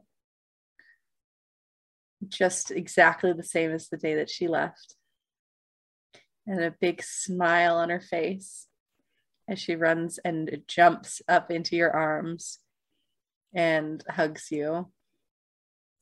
She just hugs her really, really tightly, maybe a little too tightly, but you're dead, so you're not gonna die from it. I can still feel things, can I? Oh never mind. I'm making up for a year's worth of hugs. Shut up. I told you wouldn't be alone.